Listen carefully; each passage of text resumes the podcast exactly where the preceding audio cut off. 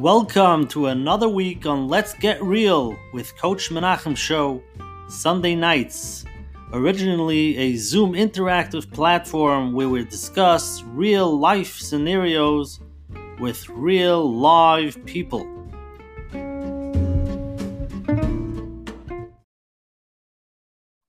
Hi, everybody. Welcome to tonight's program with Coach Menachem Bernfeld. Thank you for joining us again on this beautiful Sunday night. Uh, tonight is Shir 134. And uh, again, I start off my week thanking everybody for coming and for joining. Um, always a special thank you to all the people that posted on all the statuses and um, they send it around to their friends and let people know about it. We really appreciate it. It's how it gets around. And uh, to see tonight, we have a lot of very good questions, very important stuff, and we're really going to cover a lot. So let's all grow together. If anybody wants to get the flyers every Sunday, please WhatsApp me at 848-525-0066. Again, that's 848-525-0066. Or you can go to menachembernfeld.com, sign up for his weekly flyers, where you get the speakers, get the replays, and all the good zachen. Coach Menachem. So sign up over there. If anybody's watching the replay of this on YouTube, you can click on the like button or the subscribe button. And uh, every week you'll get notified of the share and you'll be part of it. A special thank you to Lakewood Scoop over here in Lakewood for promoting us here in Lakewood. Ellie and Ariel from Five Town Central for promoting us in the Five Towns. And a special thank you to Chayla Kaufman, the Jewish Content Network, for always promoting us across all the, the digital Jewish platforms. Coach Menachem Show is sponsored by OKClarity.com. OKClarity.com is the place for any year to find a top-notch therapist, coach, nutritionist. OKClarity.com, you find professionals, are vetted and have extensive experience working with the Jewish community. You could even find Coach Menachem on, on OK Clarity. So uh, if you're in the market, uh, please go over to the website. You can also join the WhatsApp statuses at 917-426-1495. Again, that's 917-426-1495. Menachem will send out an email with the links and all the things how to join. Anybody who's here for the first time this Sunday, wake up. This is already almost three years. Hello. Thank you for joining. But uh, every Sunday night at 9.30 here, we're doing this already. Come out three years, Menachem. You ready? You ready for the big party? So next, week, March 5th, is going to be Erev Purim. We're going to have an amazing show with Reb Chaim Vishnevsky, who uh, speaks in a lot of schools. He speaks in a lot of shkafa, speaks to teenagers, and he just came out with an amazing book. It's called "Tell Me the Truth," and we're going to be we're going to be tackling confronting tough hashkafa questions for ourselves and for teenagers. And then another part of this year it's going to be tied together, understanding deep messages of Purim from the Alshich Hakadosh. Uh, we're going to tie that into the Purim as well. So please join us next week. It should be very powerful. I had a lot of uh, positive feedback about Rabbi Vishnevsky, so please join us next week. Tonight we have the schus and the honor of having Yeshua Sachs all the way from Eretz Yisrael. Four o'clock he came on today, bright early to, to come and to be machazakas. We really appreciate that. And he's related to all of our other speakers, brothers, sisters, cousins. So he, he came in through the mishpacha, but uh, he really comes in his own rights. He stands in his own. But we'll get to him in a minute. Tonight's share is 134. And I'm going to be Yamoid, our president, Arna Yachfri, to explain us what Coach Menachem and Yeshua Sachs and share 134 has to do with tonight's gematria. Good evening, everyone. Tonight's share 134, discussing about emotional parenting, how to connect with our children emotionally. So I think the most important factor is to understand the depths of our heart, our children properly in order to connect with them. That's why B'siyat Dishmaya, Shir 134 is Gematria Leiv Mevin, have a heart which understands, and should be this. We should have this chus to really understand our children and connect them emotionally properly. Sure, beautiful. Okay, I'm going to start off first with Coach Menachem. What are we doing here tonight? What are we talking about? Thank you very much. Thank you, Aronoyev. Emet Hashem, yes, we should have a Leiv Mevin tonight. So, Baruch Hashem, we have this discussed to be a number 134, Pesiyata Dishmaya. And tonight we're discussing a very topic that I love, talking about connecting to your children emotionally. And I think if you're with us here Sunday nights, we've discussed many times. The whole idea of emotions sometimes could be new to understand what are we looking for, what are what is emotions. We discussed um, childhood emotional neglects, which um, a lot a lot of adults can look back on the way they were parented and to see if they're doing the same thing to their kids. So Mitzvah will hit more much more tonight, more practical. But if you th- if you think about it, what's the most important most important years of of all of us, are humans. We are shaped. We, we get shaped from those young years, from those beginning, from those few years, maybe the first 10 or 15 years. And um, when the kids are young, they take everything in like a sponge. Whatever you say, they're not old enough to understand. Maybe you're not in a good mood. Maybe you didn't mean it. Whatever you say, they take in and they pick up. And many adults can be in ther- therapy today trying to figure out why do I feel like this about myself? And then slowly going back to see, you know, maybe, maybe a teacher, could be a parent, friends, situations you went through when you were very young, and that's where you, you pick up.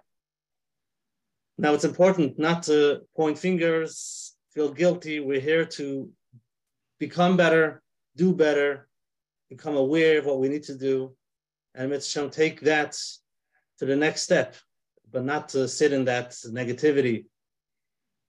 On the one hand, we want to be mechanech our kids. We want to show them the right way.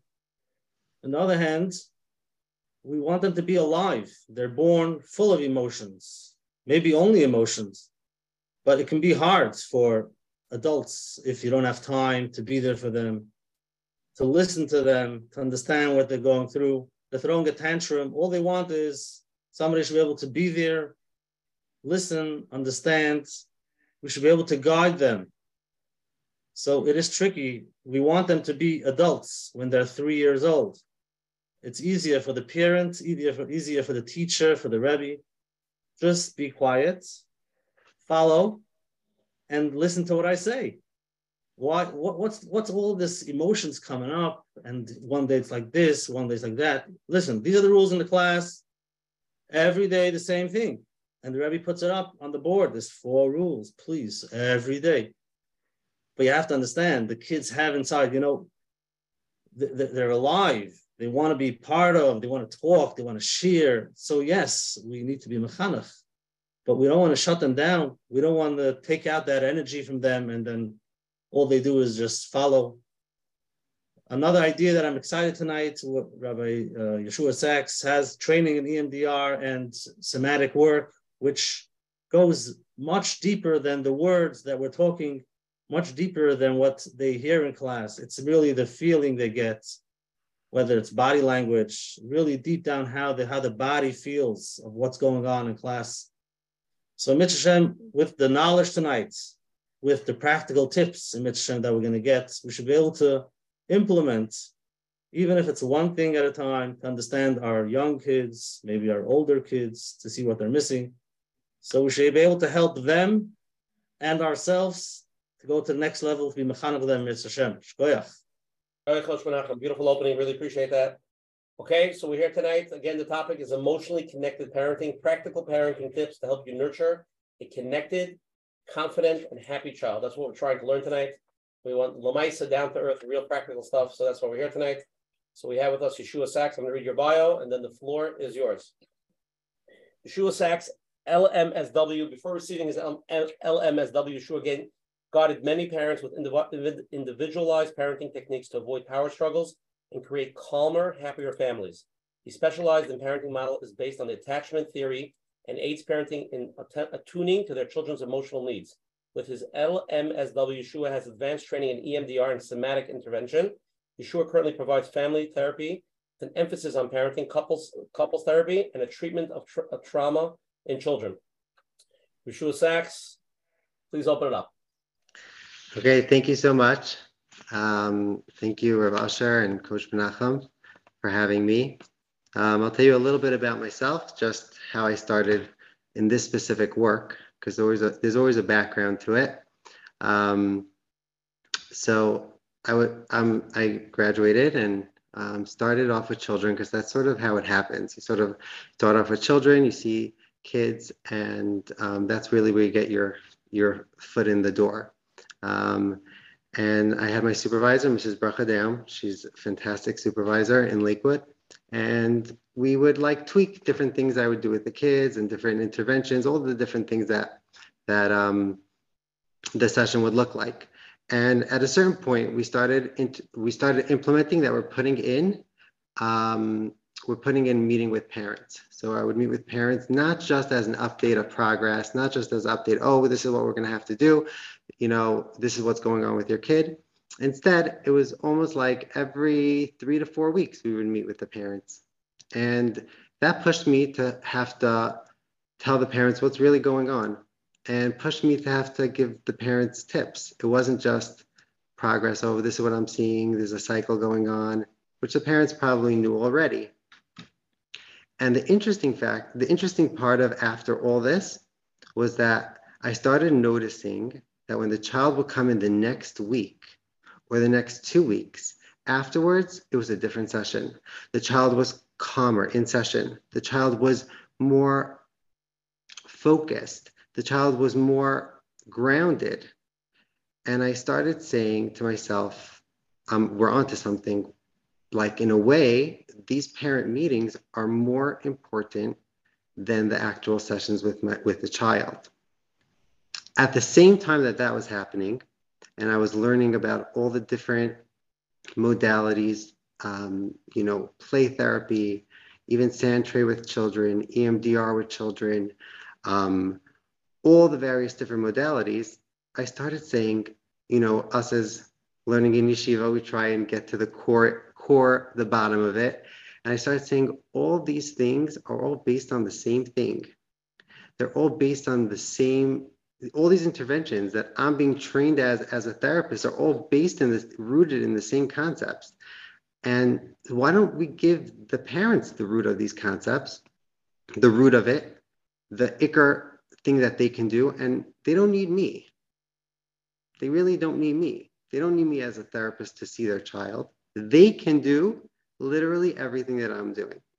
I know it's a little bit the opposite of what our field, what the field that I'm in, but I feel like getting back to the roots of what parents can do for their kids, they can do this stuff that I'm doing 10 times better than me.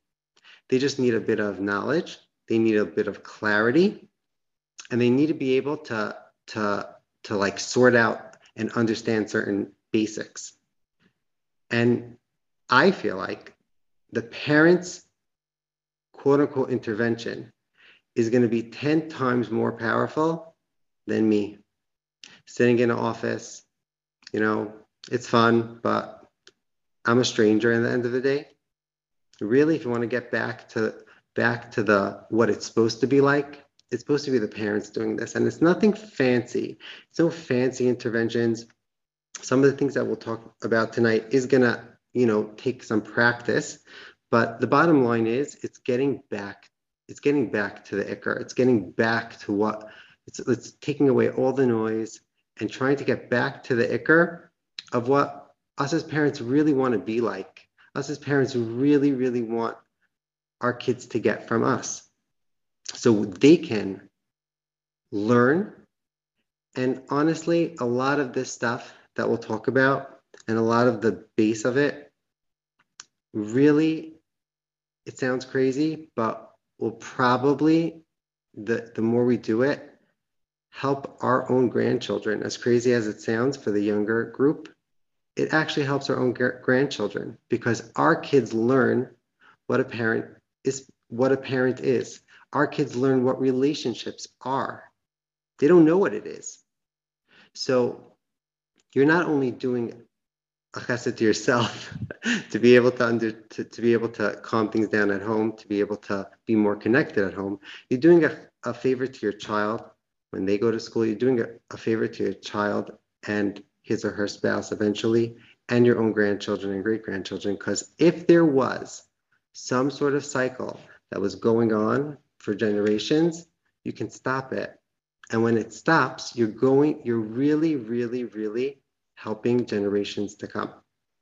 And it, it's, it's sometimes it's small shifts, small little shifts. Sometimes I, I tell parents, really all that you need to hear from me is you, you guys have it. You have it naturally. You just need certain ideas, understanding. And that, like almost like psycho ed, quote unquote, that's enough. And some parents take it and run. They really, really implement it. And then there's hiccups in the road and we have to work things through. But I really, really believe that every parent has intuition, their own intuition, their own style, their own way of being with their kids. That's them. No one's here to change anybody. I'm not here to change anybody. Um, I know I would probably push back if someone wanted to say you're doing something wrong, you have to change A, B, and C. That's not the point. The point really is to gain clarity, to be able to to to like almost clarify what is normal, what's not normal, what does this mean, what does that not, what does this mean? So I'm gonna tell you a couple basic, I know it's not so much time now, but we're gonna go through a couple basic ideas that we'll probably fall back to. Um, and Rav Asher, please tell me if, if you want me to like wrap it up. Okay, so a couple things that we should understand about our kids, and not because we're doing something wrong, but rather because we will be helpful for us to understand our kids. Number one, when our, we're going to get right to the chase, when our kids behave in ways that make us crazy, so it could be the kvetching, the constant screaming, the the laziness, the nagging, the shutting down, the all, you know, everything that goes on in our life, probably on a daily basis, we have to understand that there's a goal to their behavior. That means not in the in the regular way that we think that they they're trying that there's like a goal that there's some like underlying manipulative way that they're trying to do. That's not what's going on. What's really going on is that they have a goal to their behavior that they want to get something that they're missing. They don't even know the goal. They don't know what it is.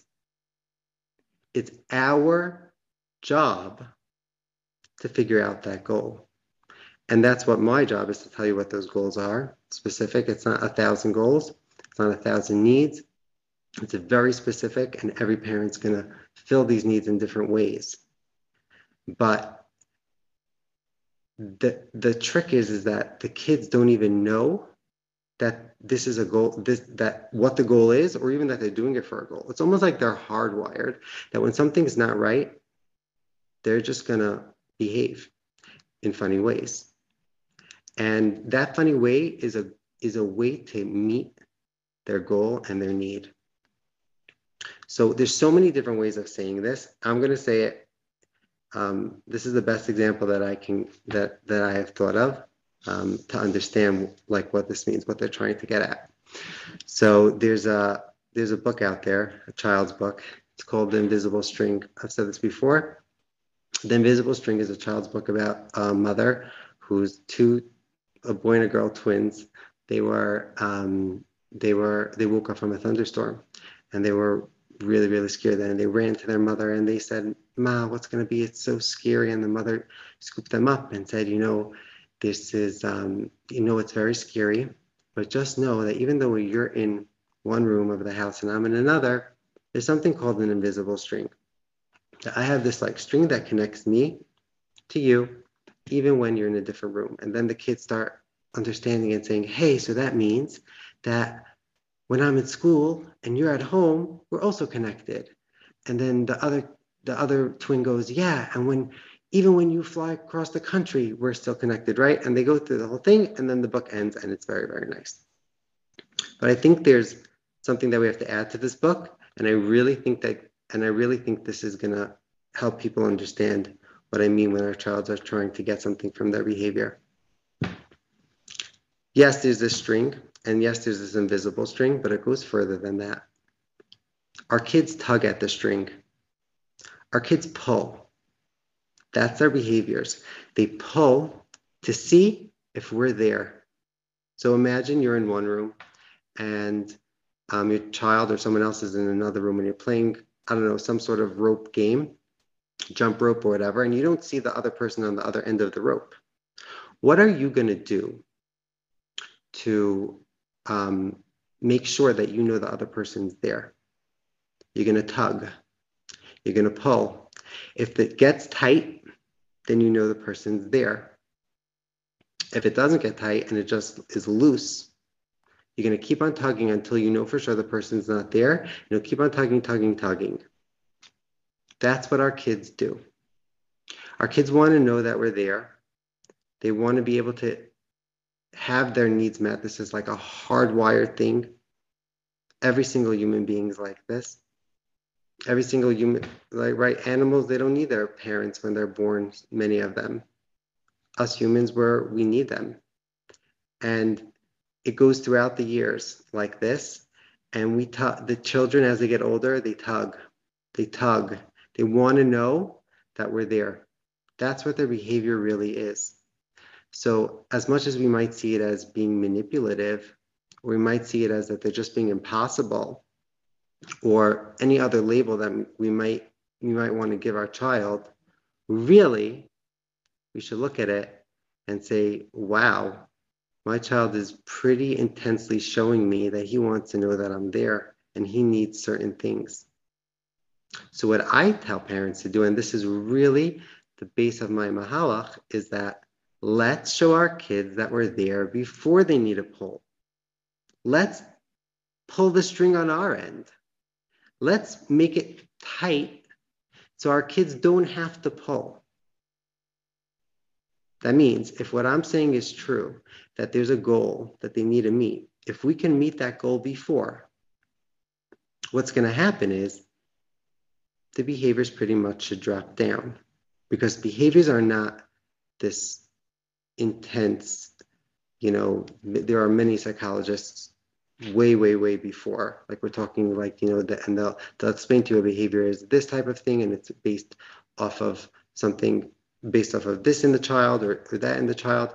I really believe that a behavior is that's not what it is. A behavior is really trying to get something. They're trying to get something and a behavior in and of itself is not the issue. Which leads me to the next thing, and it's very similar, but it's another way of looking at it. When a child's behaving in a way that's frustrating us, making us crazy, even engaging in power struggles, really what's happening is that it's a sign. We should take it as a sign that there's something wrong. That means the child's feeling discouraged. There's something not right inside our child, and that's why they're behaving that way, which is very similar to the first thing that they have to meet a goal. But I'd like to I'd like to look at it that really what it's doing is that it's telling us that something's wrong. It's another way of telling us that something's wrong. That means it's a mode of communication. It's a way of communicating to us that no, something's not right. And you know, we do this, we, we understand this with babies very simply. And this is where I find there's a shift at a certain age. With babies, up until the age of two, I mean, the baby cries, we're right there. We change their diaper. We try to figure out what's going on. Is the baby cold? Oh, you want to sleep on your side? Oh, maybe you want to, maybe he needs to be sit, up. Maybe he needs to swing, right? Maybe he needs, maybe he needs, maybe he needs. What what's going on for the baby? Because the baby's crying. We don't expect our baby to get up and you know like raise his hand and say ma ta, you know something's going on for me. I need some help, right? We we don't say that because that's just not something that, that we, we know our kids are not capable of it. There's a shift at the age of around two, terrible twos our children develop language and they can say, I'm hungry. They can say, I hate you.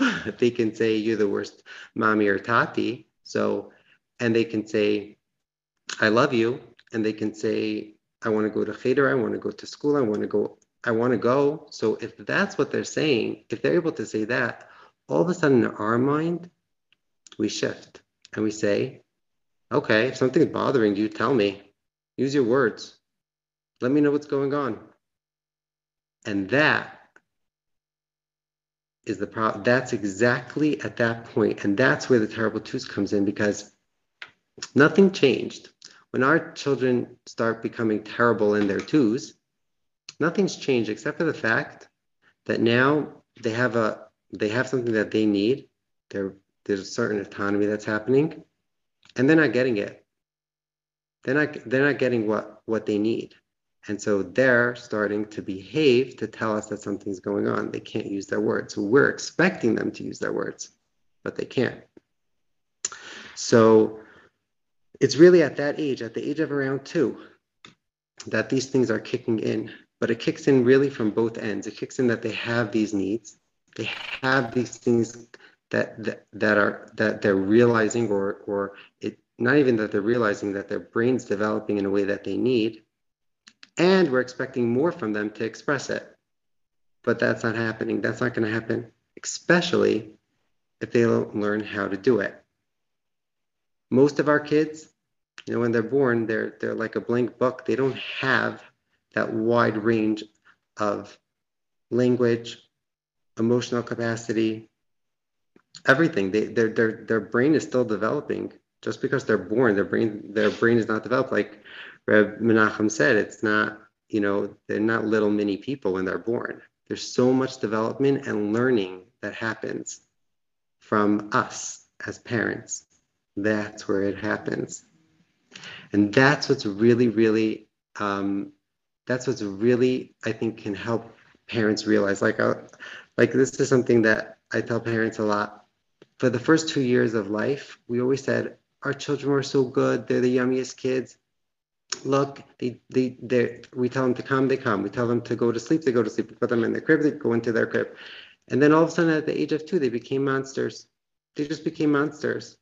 What I tell parents is like, let's shift that a little bit, and let's say for the first two years of life, you weren't parenting. You mistook this control that you had over your kid as parenting. That's what you mistook it as. It wasn't parenting, it was pure control and it worked because our kids didn't have that need for control or didn't or they were too little, they weren't developed enough. But then all of a sudden when they hit the age of 2, they get that need. And so what happens is is that we're like, oh my goodness, what's going on? I was the best parent for the first two years. I don't care what's going on now we mistook that as parenting. It wasn't parenting. Parenting is working with our children that have this need for control and helping them develop it. And that's what I started really um, almost like trying to develop all the interventions that I was taught. How can I give it over to parents in a clear, concise way that's not going to be overwhelming. I hope not. It's not going to be like you have to do therapy intervention. That's not what that's not what it's supposed to be like. It's supposed to be natural. And when it is natural and when it comes to and when it comes to the parent relationship, it is the strongest thing. I mean, we could think of as as adults, our relationships with our parents, whether it's good, whether it's bad, whether it's rocky, it's a thing that's on our mind. It's a thing that's important. It's typically, and it's a thing that when it goes well, we're well. When it doesn't go so well, we're not so well. So, kal for our children. And we as parents have a tremendous amount of power. It's a little bit daunting, it's a little bit overwhelming, but it is, we have so much power. We can shape our children to be emotionally healthy, to be able to to like um, be able to weather the world, right? A lot of parents tell me, some parents will ask me, so I don't get it. It's a hard world out there. How can you how can you start trying to figure out certain things about our kids? That's not what's going on out in the world. It's a really hard world out there in school, jobs. No one's nice. I don't get it. You have to teach them to be tough.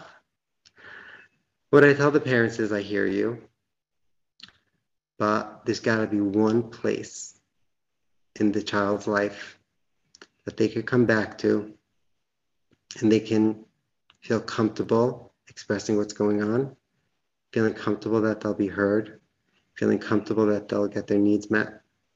There has to be one place because not only is that going to help them weather the storm, they, and that's the whole attachment theory that I'm trained in, that they can always come back to their attachment piece, whether come back physically or come back emotionally. But also, we want our kids to come over to us something goes on in, in school that's really, really scary for them, or something went on by their friend's house that they weren't comfortable with. You want them holding that. You want them holding that, sitting with that in their own little cute little undeveloped brains. No, they want we want them to come over to us and we want to be able to help them. Help them could just be mean, like listening, like Reb Menachem said. It doesn't have to be helping. But let us be that base, that core base, and that foundation for our kids to come back to. Um, so I'm going to say, I'm going to, we can, Reb Usher, is it okay? Should we continue? Should we? No, let's jump into it. Okay, let's go. And now we're now we're gonna do the pull the pull thing. We're gonna pull you a little bit. Is that okay? Yeah. Okay, so let's do that. Okay, well, let's gonna give you a minute break. Let's get into the polls. Let's ask everybody three questions that we have here tonight, and let everybody. Uh... Here we go. Okay, three questions, everybody. Here we go. First question. What is your discipline method regarding unwanted behaviors from your children? Four options. Number one, set limits and stick to them. Number two, raise your voice and say, because I said no, like very authority. Three, teach the child better behavior. Or option four, redirect or distract with another activity. Those are the three options. Choose one of them. Four options, sorry. Number two, what do you believe your four or five year old is capable of expressing? Express what emotions he or she is experiencing. Option two can tell us what is bothering them. Option C throws tantrums and can't express what they're really feeling. The third question, very generic question. Do you enjoy parenting your children? Answer MS. Yes, I find it hard but very rewarding. Number two, I find myself at the end of the day completely drained. Or option three, I'm pretty passive about it and let the day play out answer those two questions, and then we'll share with everybody. And uh, Rabbi Shua, you could uh, give a comment on that. We're going to jump into questions. People that, uh, while people are voting, I'll just tell everybody that um, obviously a lot of questions go first. Please text Usher Partners on the screen. Um, we have a lot of questions that came in. And let's try to really uh, know how to really connect with our children. Sure, but while people are voting, why don't you just tell them about uh, about the courses that you do, the stuff that you do, your programs in Lakewood okay. and yeah. Okay. So I um. So after, yeah, yeah. So after realizing a, a, bit of this, um, and how I how we can really help parents, I started doing really one-on-one sessions with parents. Not so much. Sometimes I would meet the child, but many times I would just um, I would just meet the parents, maybe meet the child one or two times, and then I really developed a, a course because some of the fundamentals, which we'll talk about tonight, real fundamental basics can be taught in a course. It's more effective. Um, and there's, you know, Sichas Chaverim.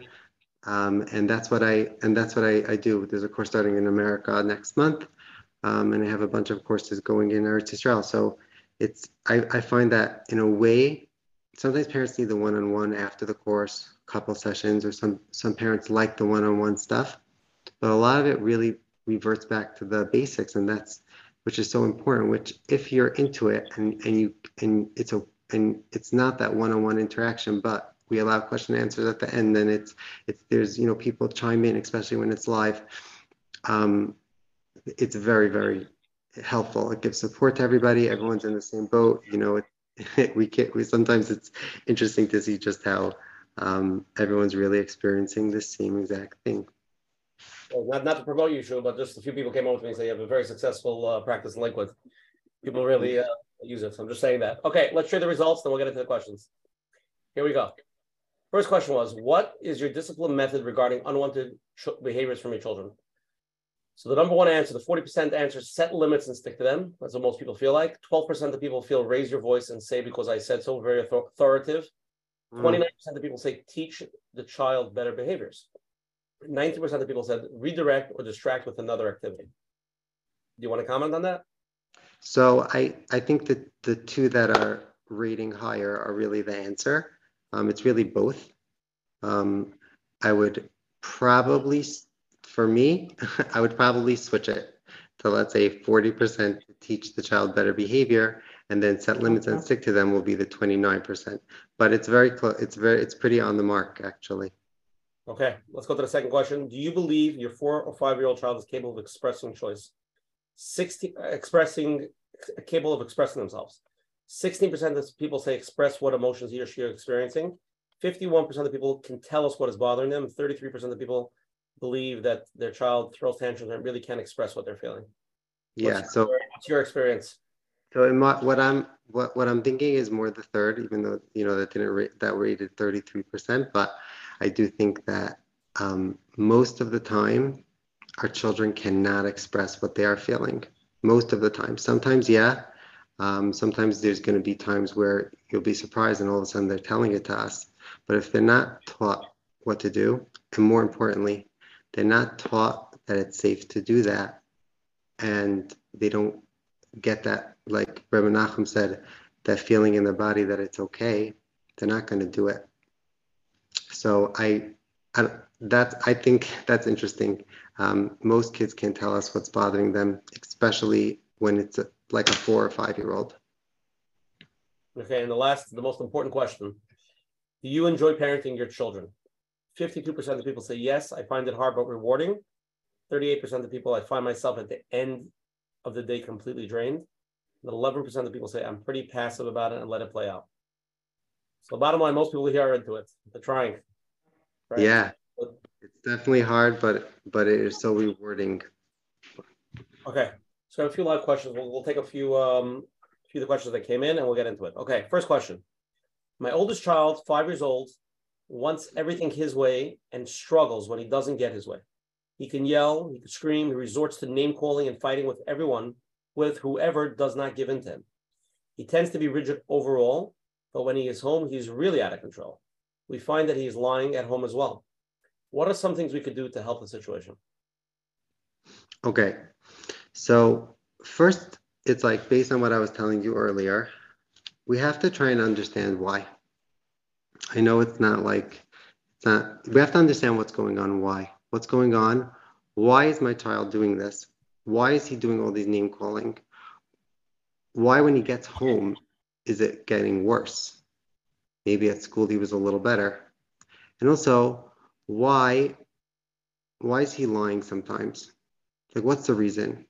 And so I'm going to bring you back to the the basics of what I was taught and help hopefully it can help us understand it. So I'm going to go back to the basics of what our our kids' children's needs is. Because when I hear this question, what I'm really hearing is my child's trying to communicate something to me very, very clearly through these things. He's not doing it on purpose. He's not doing it to be manipulative. That's not what he's doing it for. What he's doing it, what, what he's trying to do is communicate something to us. We have no clue what he's doing. It's he's probably trying to communicate something to us that is the last thing we would think is going on based on the behavior he's doing. That means our kids are really, really not good communicators. They have really bad communication skills because if this is the way it is, this is their communication. And what I'm saying is true that there's really they're asking for something. That's that's like an odd way of doing it, but that's our kids. Unless they learn to do it differently, which we'll get to, um, it, they're, they're going to do it this way. So number one is that there's a big um, nature piece, I think, with this child who tends to be rigid. There's probably a nature piece. You know, everyone asks, is it nature? Is it nurture? And the answer is it's both. So there for sure is a nature piece that this child is a bit more uptight, a bit more rigid. But what I would say is that let's focus on the nurture piece because it's really both. The nurture piece is going to help out the nature piece. The nature piece also helps out helps out the nurture piece. Both of them play hand in hand. But if for tonight's interest, I think to focus really on the nurture piece of what we can do for our kids, help them, that's going to also bring down the nature piece. So I, I was telling you that that all these you know behaviors have you know there's a goal in mind or there's something going on there's something that the child's feeling that there's something wrong almost like, you know, if I can say, it's almost like the child's hungry. You know, like when we're hungry, we can't, or it's like four in the morning and we didn't have our coffee yet. So it's it's not that we can't even describe the feeling. We just like we're just off. We're just hungry. You can't necessarily describe the feeling. Rather, you just feel it. It's in you. And when our kids don't get their needs met in a way that they, first of all, know they'll get them met, or they're not getting it met, what happens is, is that they start feeling, let's say, let's call it hungry. Something's off. And they start behaving in certain ways. So let me give you what I think is going on with this child, um, who's, you know, rigid and also is um, you know at home can be screaming and can be can be really really difficult and is also lying. So i'm going to break it down very simply. The two needs we'll, we'll you know we'll get into it more and we'll expand on it but the two basic needs that i've seen in the attachment theory in all the play therapy you know stuff and we'll get to like real specifics in in how how we can help them. But the two main things of our ch- children, what they're saying they need, very simply, is attention, which is emotionally connected attention, which is not easy to do, not simple. It's not just spending time with them. That's the first thing. And the second thing is our children need control. They can't control us, but they need a sense of control. Mm-hmm need a sense of control in their life. And we, as like Rabbi Nachum said in the beginning, he covered so much, we can't control our kids. We can't control them. Ultimately, they're going to do what they want. If we're controlling them, probably you'll see a minute, like the behavior will be minimized in the moment, but they're going to fight back pretty soon either as they get older, the next minute, because we're wired not to be controlled. We're not avadim. We're not controlled. And so the way I like telling parents to shift the way they're thinking is not to, we don't control our kids, but we're in charge of our kids. We're in charge, but we don't control them. And we'll get into this more. What I feel like for this child is that he needs more control in his life. Not control like, oh, he can make the decision where we're going for Pesach, and he can make the decision of, you know, which car to buy. That's not the control that I'm talking about. There's ways to give our children control in very, very passive ways. Very passive ways.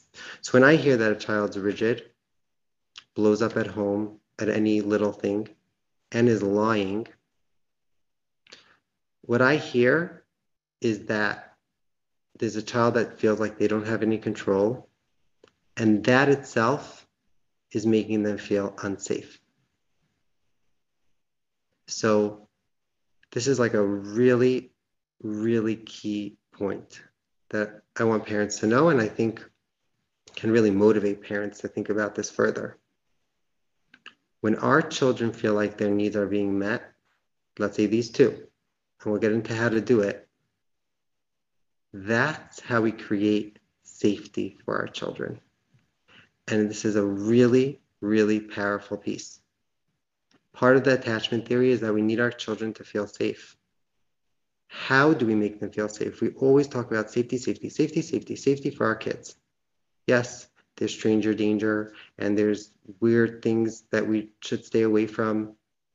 And I would say more strange behaviors than than a strange person. It's both, but focus for kids on strange behaviors. That's that's physical safety. You know, we can lock up all the 50 locks on the door. That's all physical safety. But really, before the physical safety, our children need to feel safe. They need to feel, it's a feeling in their body when they feel safe when we meet these needs and they know they're going to get these needs met by the fact that there's a certain amount of consistency, by the fact that we're able, by that they know they're going to get these needs met, they feel safe. It's almost like they can rest. They're able to rest. And that's really important because you think of a flower, a flower sleeps at night, doesn't grow, and then all of a sudden the day it grows. Animals hibernate. Rest is an integral part. So we're talking about physical rest, but there's also emotional rest. We need our kids to, we need our kids to rest. And when they know that they're going to get their needs met, they'll rest. So with with a child that's having these big blow up tantrums, I feel like there's probably both of the needs need to be focused on. When I hear also the piece of of you know the minute something doesn't work out perfect, and also the the the point of lying, that's where it tells me that the child usually doesn't feel safe. Now we say, okay, make the child feel safe. But the way of making the child feel safe is that you fill these needs for him or her. So, for example, um, lying really, in terms of lying, lying really, there's different parts to lying. There's the lying that, you know, just for attention, they just make up, you know, baloney stories. But I have a feeling in this question, the lying is more like they're lying that they did something because they don't want us to get angry at them. That's fear based. They're worried that something's going to happen if they say what's going on. That's where the shift should go. The shift shouldn't be you don't lie, tirchak. Of course, we have to teach our kids that. But why is a child lying? The child's lying because he doesn't feel safe to say the truth. So if we create a safe environment, understanding our child, that means understanding the underneath of the behavior, and filling the need for control. I think with this child, that's what it is. I would almost bet that a lot of these behaviors will go down. Now, of course, we have to address the behavior. But before we address the behavior, we have to get to the root of it and address the root. Because if we're going to jump to all the roots, like this question was pretty long winded, and you're going to start, you know, there's a bunch of different things that are going on. If you're going to try grabbing this quote unquote symptom, like I'm telling you, this behavior, and then this behavior, and then this behavior, and then this behavior, you're going to have to grow 80 hands. It's almost like the example I give is a is a, a, a, doctor that you know you bring your your your your child comes over to you and says, "Ma, a, my ear's hurting." Okay, let's like numb it with some drops, and then, "Mommy, my now my head's hurting." Okay, let's give you some ibuprofen. Oh, mommy, my throat really hurts. Okay, let's spray it and there's tons of things that you're trying to manage these symptoms, like this question, well, this and this and this and this and this. We could just give our kid the antibiotics and hit the core of the issue of strep, and then those symptoms will fall away. So, practically, how to give our children a sense of control. Um, very simply, I know there's so much more to do, and I, I can't, you know, it's obviously it's a short answer. It's, it's much bigger than this but um, most people say give a child a choice. So I'm going to shift that a little bit. And I'm going to say is invest in creating an environment for your kids that are full of decisions, not choices, but decisions that he or she can make in a way that makes no difference to you. So it can be like you you can formulate it in a question of like um, you know, you're anyways going down to the car and you can ask your kid, do you want to sit in the front or the back? And then they choose to sit in the front or they choose to sit in the back. You just gave them a sense of control in their life. And it might seem so crazy and so like, oh, really? That? But in their world, that's what's important. I find myself telling, trying, reminding parents so much how our world is so different than theirs our world that we're living in is so different than the world that they're living in. And let's just think, for example, our physical dif- difference. Like, you know, sometimes the kids will like look up and say, like, how's the weather up there?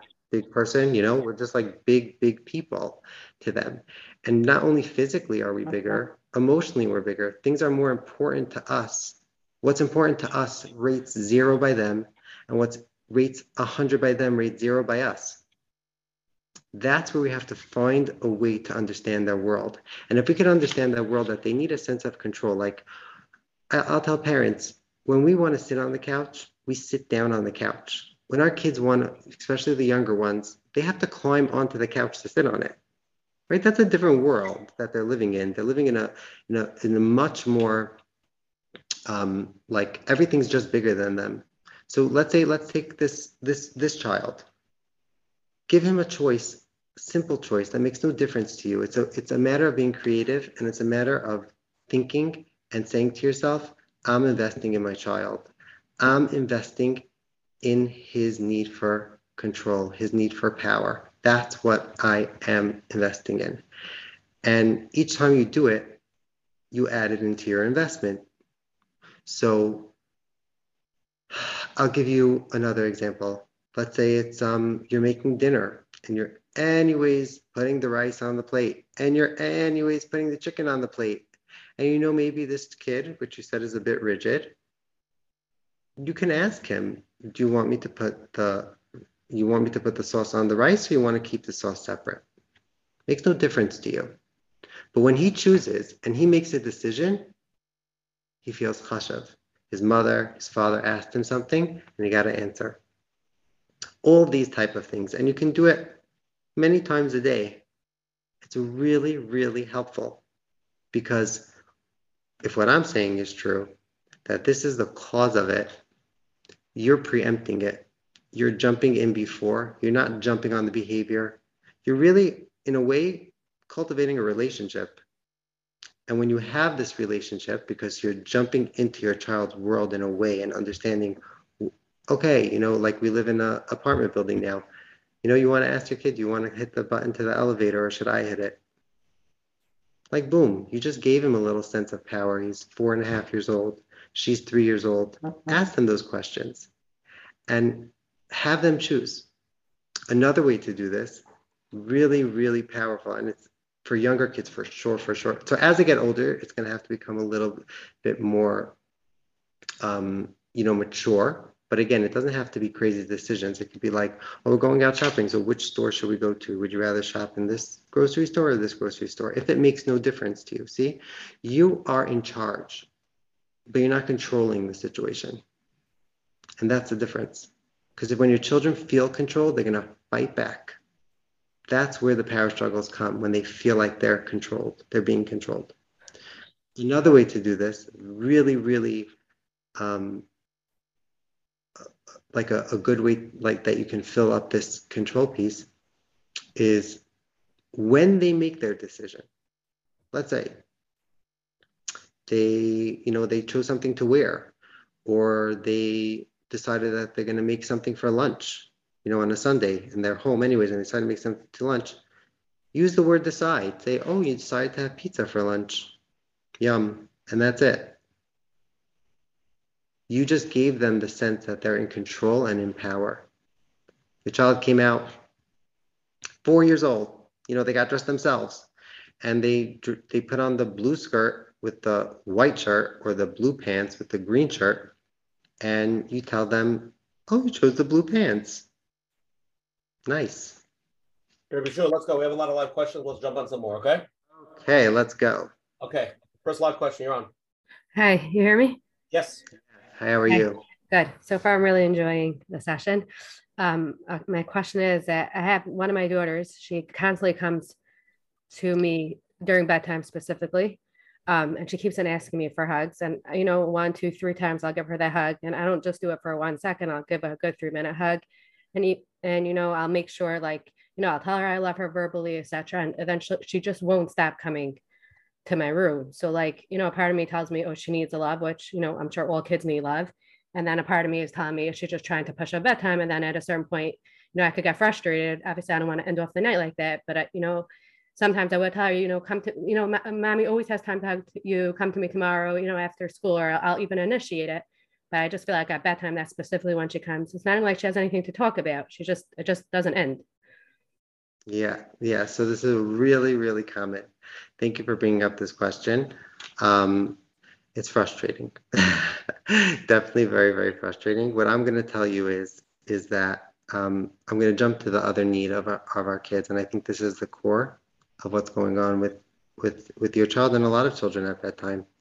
Um, the this is the emotional connected piece. This is the attention piece. Um, this is, you know, you can call it the belonging piece, where our children want to feel emotionally connected, not because they were taught to feel this way, but because we're hardwired to, teach, to feel this way. And usually, what I find is like you're describing, at the end of the day, a lot of times the, the children they don't know that they're doing this. But the reason why bedtime is always such a struggle is because I would say that like the the clock restarts each time. So each day is like a new reset of like, okay, now let's see if I'll get my needs met. Now, now let's see if if like now I need to restart and charge it. Now I need to restart and charge it each day. So at the end of the day at night, and they're realizing they didn't get this piece, which is so specific. It's not like you don't love them and you probably do so, so much to them, for them, with them. But sometimes we just need a little bit of clarity of what our children really need, and that's going to help them. So, what I would tell you is, is um, specifically, they're craving a certain type of connection from us, certain type of attention from us. And that's what's pushing her to come back out of bed each time. Now, what the typical approach is, if you get out of bed one more time, you lose this. If you jump out of bed this one, right? Which is, sometimes you need to say that. That's a chilek of boundaries. I don't want it to like twist into a threat. Like I want exactly. her to know that I'm always there for her. Exactly, and that's what's and that's what's tricky. It doesn't have. That's what I'm saying. It shouldn't always be a threat. Sometimes we need to. That means it's this balance. Of course, we have to put down firm boundaries. And of course, we have to say, you know, we can talk about consequences, but before that, let's get to the root of it. And so, if you want some practical advice, it's really short to give the practical advice because it takes so much to be able to fill this need. Once you get it, you get it and it's there. But what I would say is, can I just tell you one thing? From all my kids, she is the only one that doesn't have, like naturally know how to like like I have other children who like naturally come and like just hug me of the day or like you know, my I love you or whatever. She's the only one that naturally doesn't have it like in her. Like, mm-hmm. like I have mm-hmm. to initiate it or I'll have to bring it up. She does, and only at night. That's the only time that she actually like the physical touch. Yeah, yeah. So what I would tell you is to, to that's a great piece of information, and I think I think what I would tell you is to initiate it during the day. So if what I'm again, like I'm saying, let's try and jump in early before bedtime and fill it, fill the need. So what it might look like is, you know, you carving out two minutes that you know you're going to sit with her and just give her a hug during the day. Or sit with her and say, how old's, how old's the child?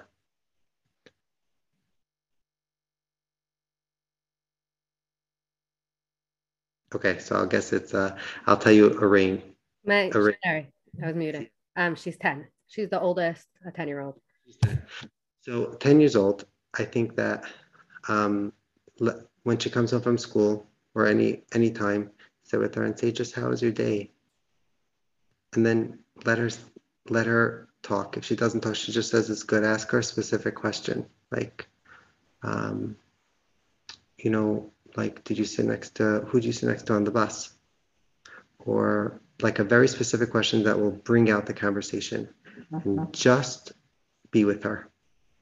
Just be with her and almost try to connect with, like, almost pretend, try, this is difficult, but try and get into, like, become like a 10 year old in a little bit of a way. That means you're the parent, but you're jumping into like a 10 year old, like when she's talking about her, you know, on the bus and then this one and then this one and this one, like really feel it, really get involved with it. And what's going to happen is that she's going to feel that you're you're feeling it, as opposed to just like listening halfway there, phones on, looking at it. Really giving her that undivided attention on her level. You know, this is the short answer. I think will really will help fill her need. Will help fill that need of quote unquote love, of attention, of of feeling seen and understood. Those are all like within that that umbrella. Um, so any way you're able to do that with her specifically, because you know that she's the one that has a hard time initiating it, you initiate it. You jump in, even though she might not see that she wants it. This is an integral need of hers. So that's what I would t- tell you to do with her. Hi, it's Coach Menachem here. If you enjoyed, please consider supporting us with a small monthly monthly donation to help sustain the future episodes. And it will be greatly appreciated. Thank you in advance. Okay, let's go to the next live question. You're on. Hi, first of all, thank you so much. Can you hear me? Yes, I could. Okay, great. Um, so I have a question. Um, I'm really stuck with, I'm not sure what to do. Um, my eight year old son, who's in uh, third grade, um, is being bullied um, repeatedly for the past, like, I would say more so in like the past, like two, three months. Um, and they're every day, like he comes home with like a story and I, and I crack up about it. And I'm like, is this real? Like, I don't know. Is this normal eight year old behaviors? Like one day, something that was important to him, a kid just literally took it out of his pocket, broke it, and then just put it into the garbage. And he got really upset. And it was the first part of the morning. And it, of course, uh, impacted him and he didn't want to, you know, do his work. Well, Rebbe was asking him to do work because he was very upset about it. And then the next day, like he had breakfast and somebody like he went outside to drink and one kid decided to basically spit into his sandwich. And then the next day like during recess they were taking sticks and like you know hitting him. And obviously i'm in contact with the rebbe and rebbe you know kind of brushes it off. I guess he doesn't know what to do. There's no protocol. It's yeshiva. It's there's no like system going on unfortunately. So hearing this as a mother obviously it's breaking my heart because i i don't know what to do. And um, a lot of the parents are very like defensive and it's very hard because I really tried not to speak to the parents. I wanted to really speak to the yeshiva and the rebbe first, but it got nowhere. It really got nowhere, and I had to go to like my own, and I just figured to you know reach out to the parents myself. Um, and it was very hard because now it's like this, you know, like your son did this and your son. It's very uncomfortable, and I felt like I had to back up and I know that, you know, I'm hearing the right story because the Rebbe's confirming this is what happened, you know? So I'm in this position where, you know, my son is now not interested in, you know, going to school. He hates school. He doesn't have friends. He, he's telling me all these things. And um, obviously I'm looking to, you know, I'm trying to figure out the next step for us. But in the meantime, trying to decide what to do. Is he doing something that is causing people to like bully him like i you know I, I, don't know like i don't know if that's something that bullies look out for. He's very spoken outspoken you know he does he's very smart. And um i don't know if that's an easy target for for kids i don't know. Okay fantastic question. Thank you for bringing it up. I think it can give a platform for for a lot you know to to help with this issue because it's an issue so when parents ask me about this, what I usually tell them is is um, a couple things. Eight is a sort of like a borderline age where you, you know you do want some intervention from the school. You do. Um, if they're not, if they're not, um, I think you did everything right. And if they're not do, they're not helping, then you jump to the parents. That means like us as parents, that's our responsibility to keep our kids out of harm's way. Um, that's a chilek of it. Um, but what I would tell you is that your child's eight. I think he's at a point where he can understand certain things, and this is what I tell parents to do, and I think it's it can be helpful for you, at least in the meantime. Um, speak to your kid, speak to your child, but make sure that it's really out of the moment. And this is really a key piece to a lot of the learning that goes on for our kids. Most of our teachings or our consequences or our telling our kids what to do or telling them they have to stop or do this is going to happen in the moment. In the moment of a tantrum, in the moment that they come home complaining that there's a bully. And at that point, their brain is closed the only thing operating when they're in that state of I'm never going back to school, he did this to me and he did that to me, their brain is off. That means their reasoning brain is off, their emotional brain to process emotions off. So, like I, I know people have seen this example before, but I'll hold it up. This is my fist, right? The bottom part of it is like the is the reptilian brain, which is the ability to breathe, the ability to move, to thrash, scream, you know, all the things that are happening in, during a tantrum. Survival mode. what do you say? Survival mode. Yeah, exactly. And then on the top is the is is going to be the the emotional and in the front more like the decisions and the practical. When a kid is tantruming in the moment, having it really, really rough, the only thing online is here. It stops up here. Nothing's going on over here. The lights are off. The Wi Fi's done. It's just really choppy service. Doesn't work. What we have to do, our job is to open it up and to calm them down and then help them. So for your child, I would tell you is that don't jump in when he comes back from cheder to tell him these things. Or when he comes back and saying, oh, this, and this and this happened. Really find a very quiet time, a very nice time. The opposite of what most parents would do. Most parents, the kid's quiet. I am out of here. I am not going to handle this. I'm not going to deal with any potential interaction. Let me just walk away quietly because he's reading, you know, which needs to happen also. But utilize those times mm-hmm. to discuss what's going on that's really eating you up, like you said, or eating him up. And what I would tell you to do is go over to him out of the moment, random, random time, Friday night. Go over to him. You're sitting down, anyways, on the couch quietly, and and help him understand what's going on, and then give him a tip what to do. So let him understand that. And he probably knows this already, but if you explain to him this way, he might take it further. Say, you know, like when you're not feeling good, it's not going well. You might do things that, like, you know, you're hungry, you might have a shorter temper, or, you know, so, someone says something not nice to you, your brother took something away from you, you start, you know, you'll fight back at him. When, it, when let's say one or two kids in your class are bullying, we have to know that we have to know that this child's in pain. There's something really, really bothering him.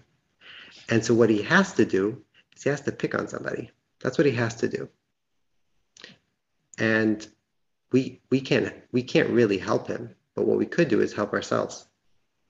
If we know that it's because this kid's in pain, and what happens is to help his pain, he fights with us and then he gets a reaction from us. He sees us crying, he sees us fighting back, he sees us doing all these things. That's going to be like, that gives him even more of a boost to continue doing it because guess what? It took away his pain a little bit each time he does it and he gets this reaction, it takes away his pain. So, let's say his name is Avrami. Say, Avrami, I want you to try this the next time it happens. You know, let's say he comes over to you and says something not nice to you, like, well, you're wearing, you're wearing that shirt, or, oh yeah, you're doing this, or, or he does something, he puts something into your sandwich. Just say the word so. So, and you might have to pretend it. You say? So, oh, you're wearing this shirt? So, and what that what happens is is that these bullies they melt when it happens. They might like fight a little bit more to like try to get more of a reaction, but if you're steady, if you're able to just say those words like so, what happens is is that the whole temperature goes down. Like the bully's not getting anything from us. And they're going to stop. It might not stop that day, but the more consistent we are, and this is where you can help him, you can help him be strong like that. You can give him, you can energize him, you can push him, you can, you can um, give him other tips. You can tell him, you know, I want you to tell me exactly what goes on each day and how you reacted, and and and, and we'll talk about it and be there for him. So that way, he he he has a chizuk to do it, but it might really, really help him. It's like the perfect age when he's eight, and you'd be surprised a lot of times. Like you say, "Oh, my kid, I don't know, my kid can't do that." You know, he's eight years old, but they could, and they feel really good about themselves. So, and like it just diffuses the whole situation because fighting back with the bully, you're going to continue getting bullied unless you're stronger than the bully. But it doesn't sound like he is. Another point I want to point out for you is that when you say like, oh, these silly things, like, you know, they spit in a sandwich they took something away and they broke it. And to us, it's very, very silly. And I know you have a lot of compassion for him. I hear it from you that you understand him. But to bring out this point, I'd like to bring out a point that let's understand that for him, this is his world. So, like a lot of times, I'll tell parents, let's understand that when the doll broke or that yo yo that they were waiting for cracked, it's, I'm not going to say the same thing, but on their level, it's similar to us losing something really important to us, like our diamond ring on their level. Or our, you know, we just got a new suit and it ripped. Brand new suit and like a rip down the middle or down the side. You can't really fix it well. On their level, everything's smaller on their level. So it's not going to be a suit. It's not going to be a diamond ring. It's going to be that car that they got from their bubby. And now it's, and now the kid cracked it. For them, in their scenario, in their world, that's what it's like for them. So to have compassion for them and really, really listen through to what when he says, and he broke my thing, we can work on fixing it. We can work on giving him eitzes. But even before that, sit with it with him. And you know, I'm sure we'll get into more on how to sit with them and how to be with them in these type of moments. But sometimes that alone is enough to help repair it. When a parent, that's how powerful the parent-child relationship is just sitting with it, acknowledging it, hearing it, repeating it back to them. We'll get into ways to do this, and this is really, really powerful stuff. That sometimes alone brings everything down by like 70%. If they know they could come back to you, and it's not going to be a fix, like so many, like our our parenting juices like jump in when we are when we hear that someone's bothering an, our child and we're like we're going to call the this and we tell the kid i'm going to call or whatever and we're going to do the a b c d. That's not what our child needs to hear right then. What our child needs to hear is mm-hmm. like oh my that must have been so so so tell me what happened. Listen let him repeat it to you. Just him repeating it to you and him and you listening is huge. Now because honestly, I'm going to tell you, secret, that's what I would do in a session with him if someone came to me because their kid was bullied, because their kids were being bullied. So it's that skill. We'll get into that skill, I'm sure, through other questions. Um, but but it's that skill of really understanding his world, jumping into his world that can help him. Okay, Bishul, let's go to the next live question. You're on. Uh, it's funny um, the, the, description of the child that you said earlier, the kid who's lying, the kid who's uh, who, uh, on edge all the time. In my family, she is their nine-year-old girl who is asking and getting the most love and hugs multiple times during the day, at night, before going to sleep. Every time she goes to school, she comes in uh, in the morning. She comes to me. She asks for a hug. She gets a hug, and this is the kid that strangely enough is lying, hiding um, presents from the other kids, um, hiding stuff in her school bags. And mom is asking where it is, and she would say, I don't know. It sounds um, that's whatever I'm giving her is like doing the opposite of the effect that we're expecting to be. So it's a great, so I hear you. I hear you. Um, I'm sorry? So, so what I would say is, um, this is where it gets a little bit nitty gritty, where a lot of times what we're giving our kids and what we're showing them is not what they necessarily need. Like, in other words, we're missing them a little bit. So it's like a funny thing.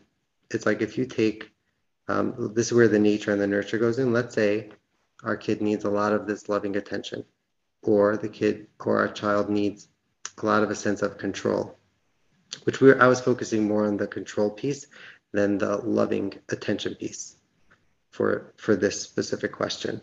So it wasn't that's why I specifically focused more on the control piece and the and the feeling that they have a certain sense of power. But what I would say is that um, sometimes our children need things in funny ways, like really funny ways.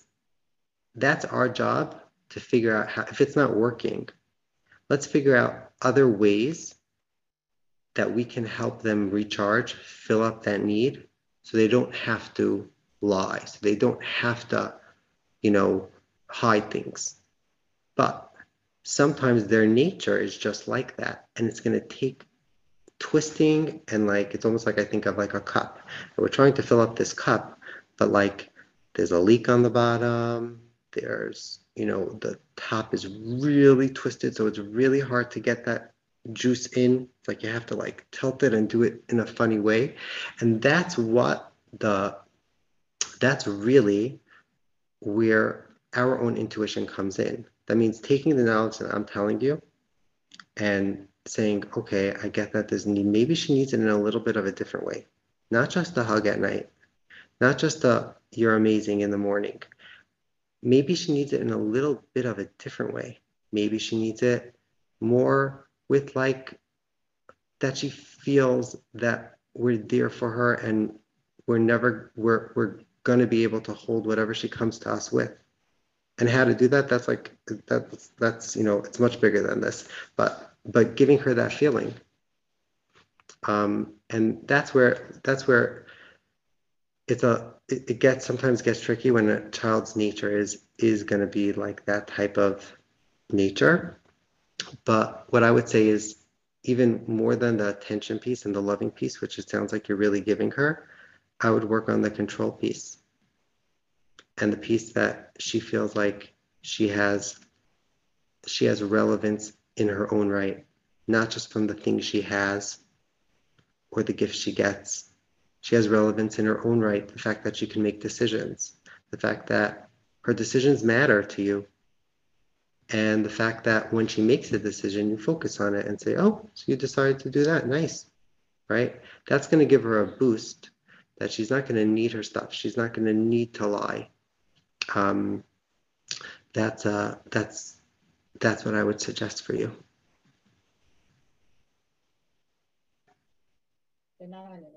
Okay, sure, great. A Bunch of live questions that keep coming in. Go to the next one. Hold on one second.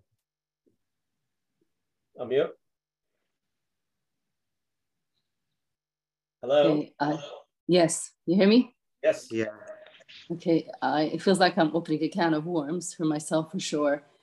I am a grown woman. I grew up in a home where, in a nutshell, if I want to describe the control, what it felt like, in my understanding now, kind of cult like. My parents were both children from Holocaust survivors, and I kind of can see with a lot of work that I did, you know, where that's coming from. But for me as a child, I don't know how I survived it and the way I survived it um, especially specifically around the dress code that was not halacha and stifled the self for me in a way um, and, and but the, no one listened. I remember crying to my father and it was like no this is the way we do it. And it's still affecting me until today. I mean a therapist a non-jewish therapist that i work with for a specific addiction that i struggle with which is probably a result of and she was very like she said to me like you're not going to get past this before you own your authentic self. Now lamasa i'm not a rebellious teenager. I'm an adult. I'm a grandmother. In, in the work that i've done what i found most helpful for myself is reparenting myself. And that goes through my attachment wounds and yeah reparenting myself.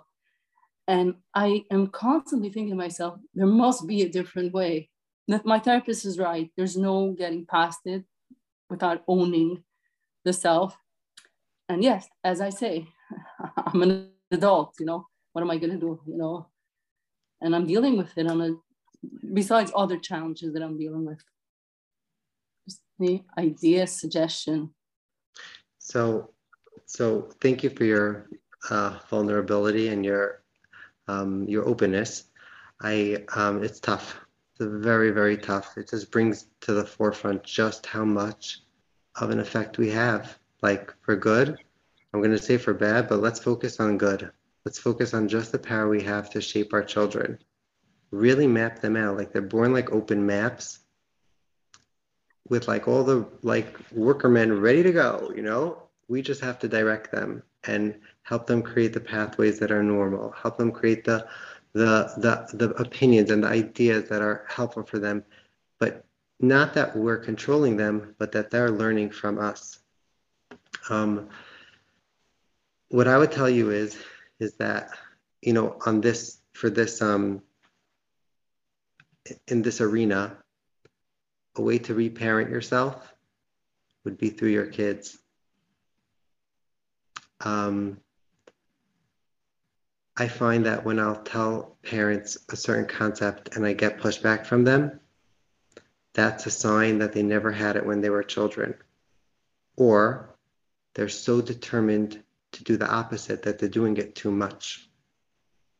So if someone feels like something I'm saying is is like there's like a feeling of pushback, it could be valid it could be valid pushback and I'd love to hear it. But a lot of times it's because we never received it as a child and we don't have that map for it. It's not something we grew up with. It's not something that that makes sense to us. So what I would tell you is is that the more you're able to, let's say, value your child's decision, not give them, not let them do whatever they want, and you're a grandmother already, so you can do it through your grandchildren.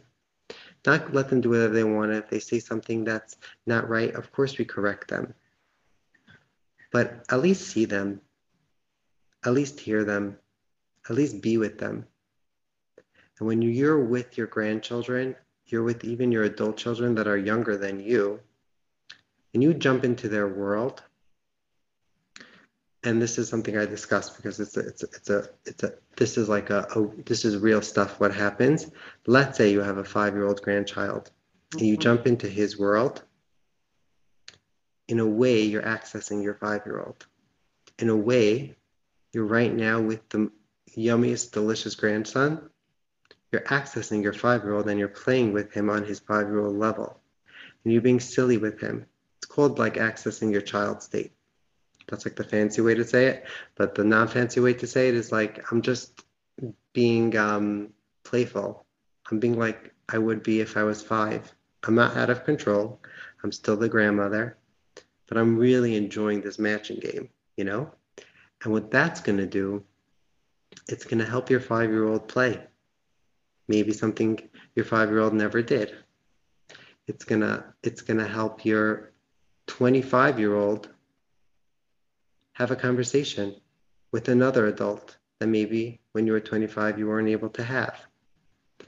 Um, when you see your grandchildren and you hear them and you listen to them, and this is again something I'd love to really discuss, but when when we can really be in their experience, it's healing for us especially when we know what the issue is. It sounds like you're going through your own work and you're really working on it and you have practice in it, you're able to access this. And it's a very safe environment. You don't have to access it with a stranger, you don't have to access it with a, another therapist.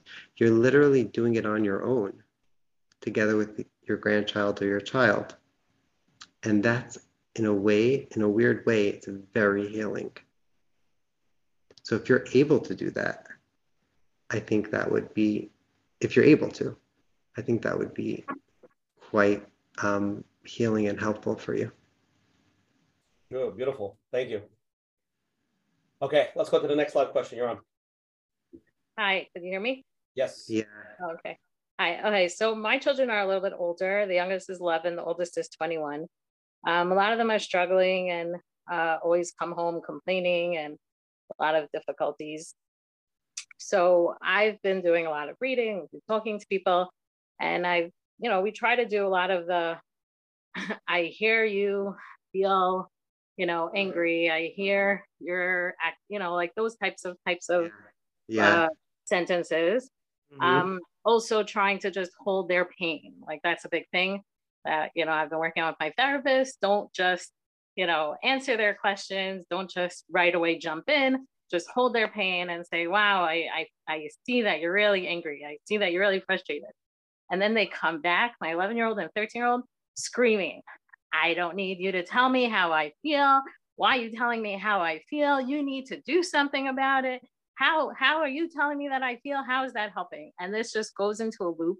And then I'm at a loss. Like, what, what am I supposed to do? They, if I come in and, you know, try to help them, they say that's not what I want. But if I try to name their feelings, that's not what they want either.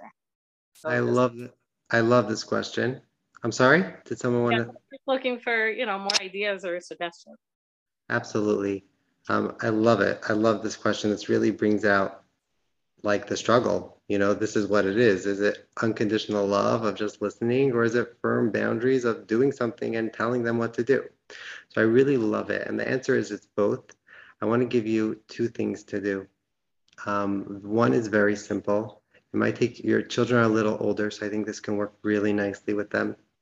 Um, it's something as simple as they come over to you and you know there's a doozy coming, you know, you know something's happening. They look really upset or they're coming in and you say, you ask them this simple question. Mm-hmm. Do you want me to listen to you or do you want me to tell you what I think? You can even add, or do you want me to help you? Ask them before they start. Ask them. Simple question. Do you want me to listen do you want me to tell you what I think? That's like the main two, but or you can also add, because it sounds like they want you to do some action. Do you want me to help you? Before, before they come in and the whole thing, or in middle, whatever, before you respond, ask them and see what they come up with. You'll be surprised. Sometimes when you ask this question, your child will say, just listen to me. And it's sometimes consistent, and then sometimes it shifts. Sometimes it's very inconsistent depending on the mood of the child. But they're coming over to you for a reason. Let's use every power we have mm-hmm. as a parent. Let's ask them.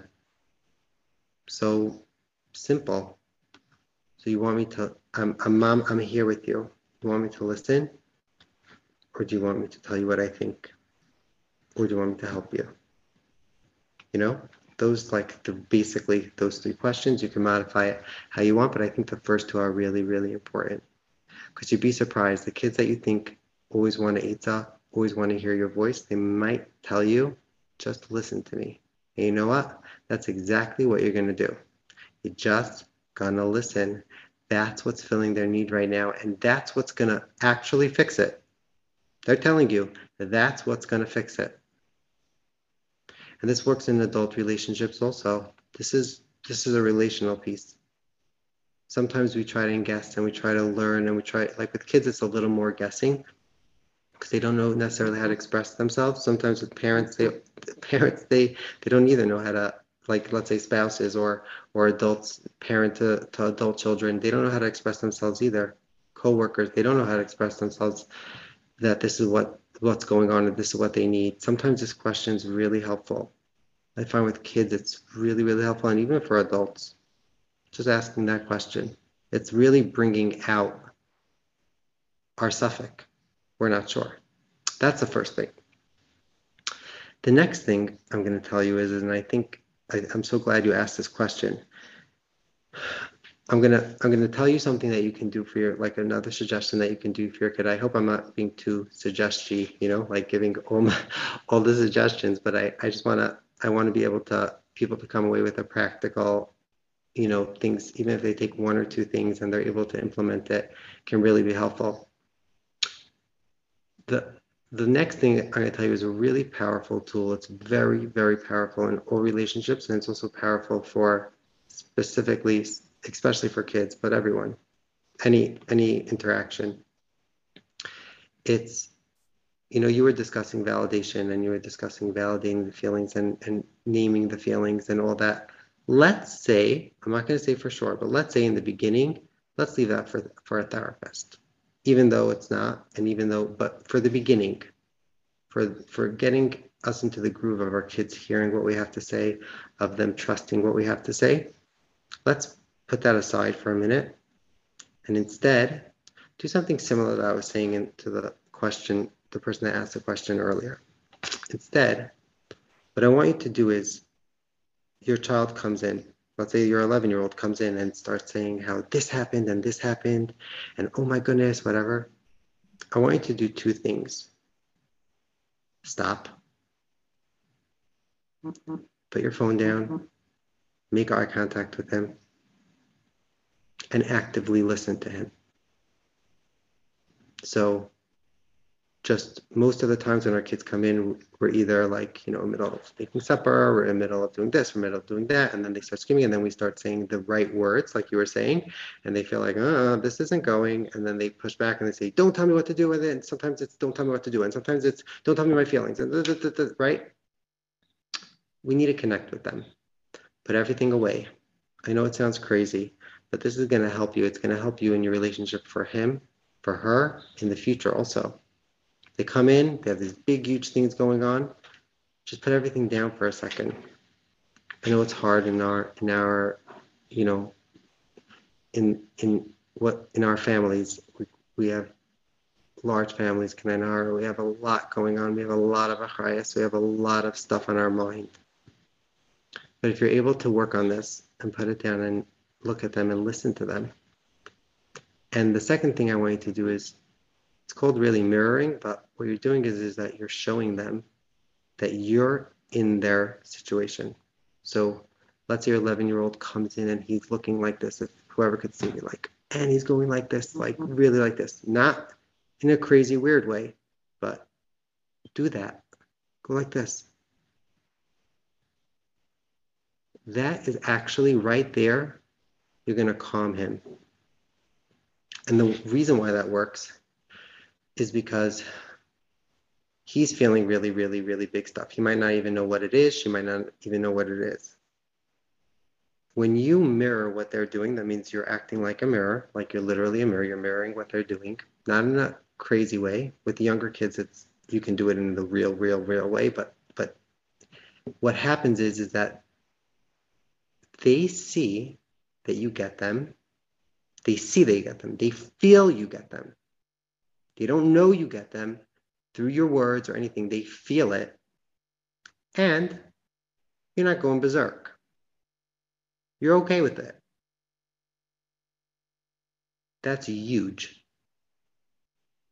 Most, a lot of times, parents will go into a tizzy and I can't, that's crazy. And this happened, this, and this happened. And oh my goodness, right? Instead, let's just be with them on the level, show them that you're in. So I know Nachman was talking about somatic. If I know, whoever could see me, lean in, lean into them. Go like this, right? You see the difference between me sitting like this and listening to you and me going like this and listening to you? Lean in. That's going to also show them, have them feel, this is about them, that you're there, that you hear them you're in their experience, you have them by just the way you are, your being, your affect, your the way your eyes are, the the copying, the mirroring that you're doing. That's like the first thing I would tell. There's so much more to it because then it goes further, and I think to address your specific, like your specific question, that's a, that's literally how you how you're the steps that you take. Like you said, the next step would be to repeat back what he's saying in different words like oh my goodness so you're saying that a b and c happened? You're not fixing anything. You're just keeping that affect and you're just in his experience and using your words to let him know that you're in his experience and what's going on i could get almost guarantee you you're going to see like a 50% drop in the intensity now, you want to go fix it after that? We can talk about that. You can go fix it. But mm-hmm. this is a simple, not not simple. It takes a lot of work because you got to stop, mm-hmm. drop, and roll. You have to like stop everything. But what you're doing is is that you're really being there on their level, With adults, sometimes it's easier because we tend to use words and we tend to, you know, even with adults, there's that famous saying, like, you don't remember what people say, but you just remember how they made you feel. And it's really true. So if we can make other adults feel like they were heard, feel like we were in their mm-hmm. experience, we don't have to fix the experience. You do not have to fix it most of the time. If they're screaming at you to fix it, if you did this before, come up with ways to fix it. And this thing, this idea is really, you can put into every aspect of your children's lives. You can put it into the aspect of when they're not doing anything. That means they're playing on the side. Jump in proactively and say, just mirror to them. Like sit, sit with them and just say, like, oh wow, you're playing with the magnet. Like we talking about chose, you chose to play with the magnet tiles. And you're making a and you're making a house out of them. That's much more effective in the long run than you saying, wow, look at Moshe, he's playing so nicely. That's nice. It's definitely nice. But to, to build up this foundation, we'd like to see our kids and make them feel like they're understood and make them feel that way. So we can use it in like, I would say three categories.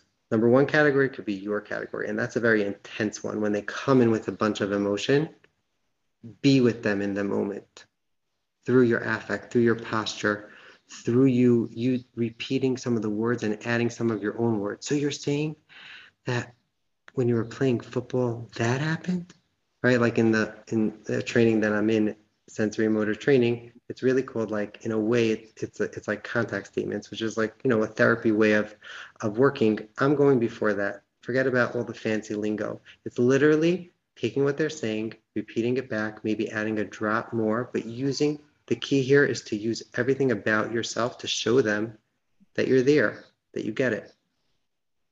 That's going to diffuse the situation. That goes with a tantrum. That goes right back to the original first question we were saying. That goes to a lot of things. The second category was is when they're doing something really good.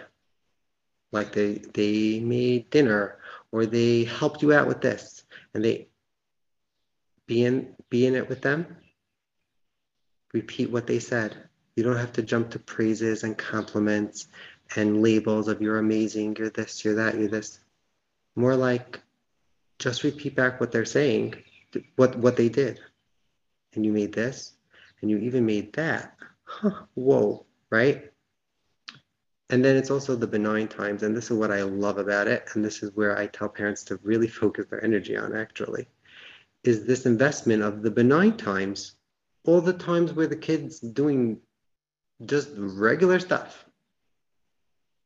Mirror what's going on. And you know, it's so funny, we do this a lot with babies. And this goes back to like my original point about, um, you know, from two and on. Before two, we do this with our babies, right? Our baby is, um, you know, sitting on the mat. We'll come over and go, oh, look at you. You're having so much fun. And you're on your floor you're on your, your hands and you're trying to get your head up, right? We say that. And then the baby's crying, oh, what's going on? Hmm, you need your blanket? Or, right? Everything about us is mirroring our kids.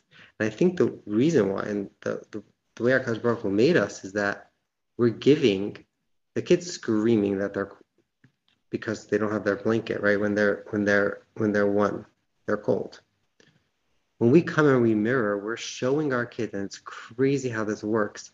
We're helping our children develop the, the ability to say, you could be cold and you could still be okay. I'm not angry. I'm not freaking out. I'm not getting all nuts about it. I'm literally repeating what's going on for you.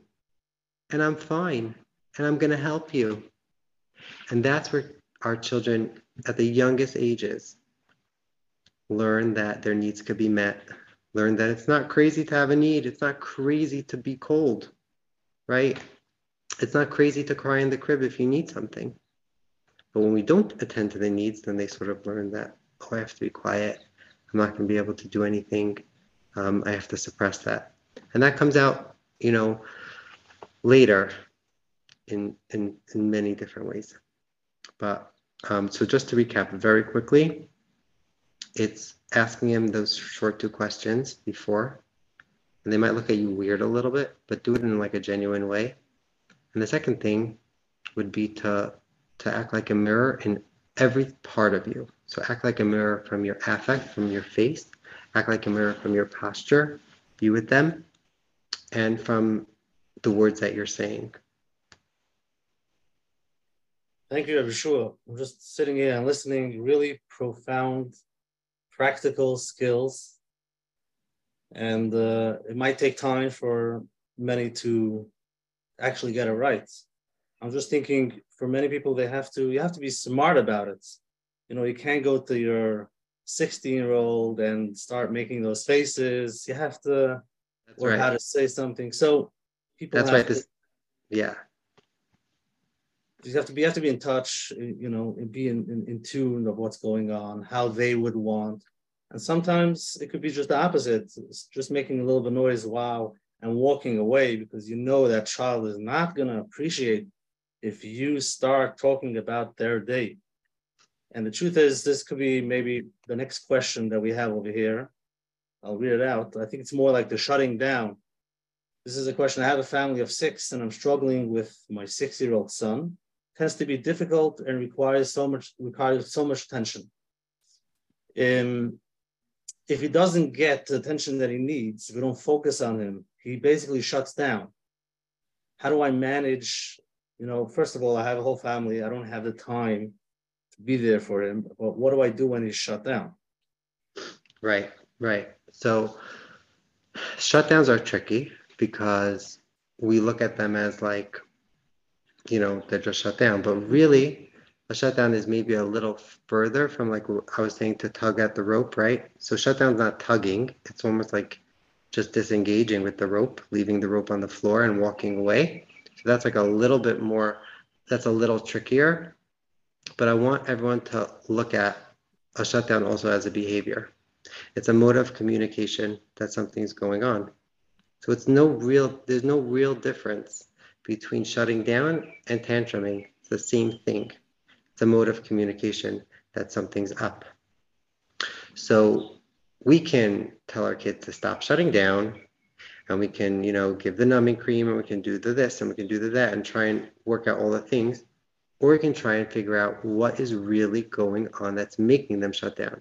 It sounds like from the question that it's because that they need just so so so much attention. And the tweak that I would make to that is, that assumption would be that it's not so much the need for so much attention. I think what this child's missing is more the way that we're giving it. And, and I don't like to say like, oh, go look at the course, whatever, but there, there's very specific ways that we can give it to our kids that they will feel filled. So, and it doesn't require a tremendous amount of time. It requires time, but it's not like what we think. Most parents tell me, You're telling me to do this with my child? What do you mean? They come home from school. I'm with them four hours a day.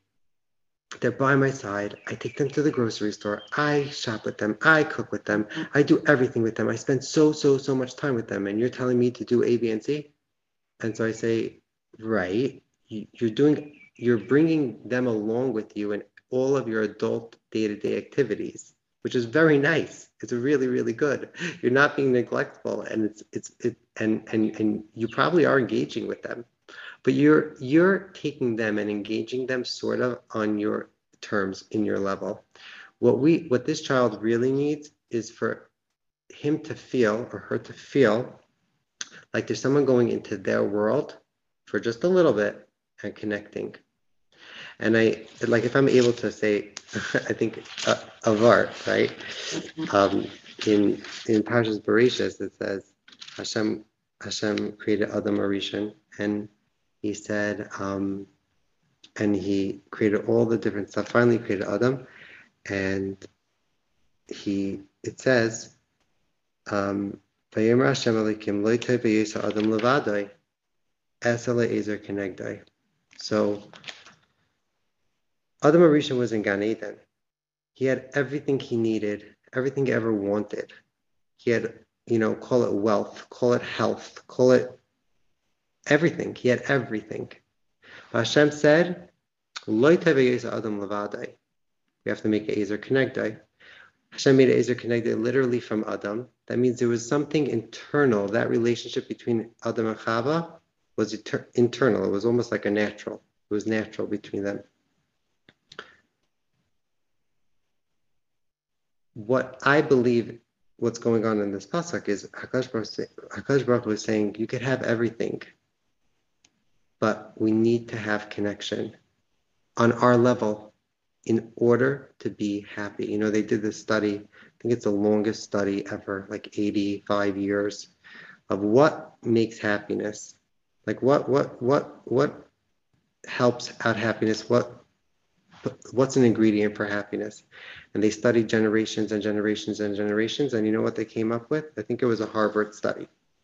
They came up with meaningful relationships is what keeps people happy. This is in like Pasuk Parak Bays of Bereshis. It's not an mm-hmm. 80 year study. In Pasuk Bay, Hakadosh Baruch Hu said, Loi Adam Levadai. You could have everything. You could have wealth. You can, Gan Eden was Gan Eden, right? It was Gan Eden.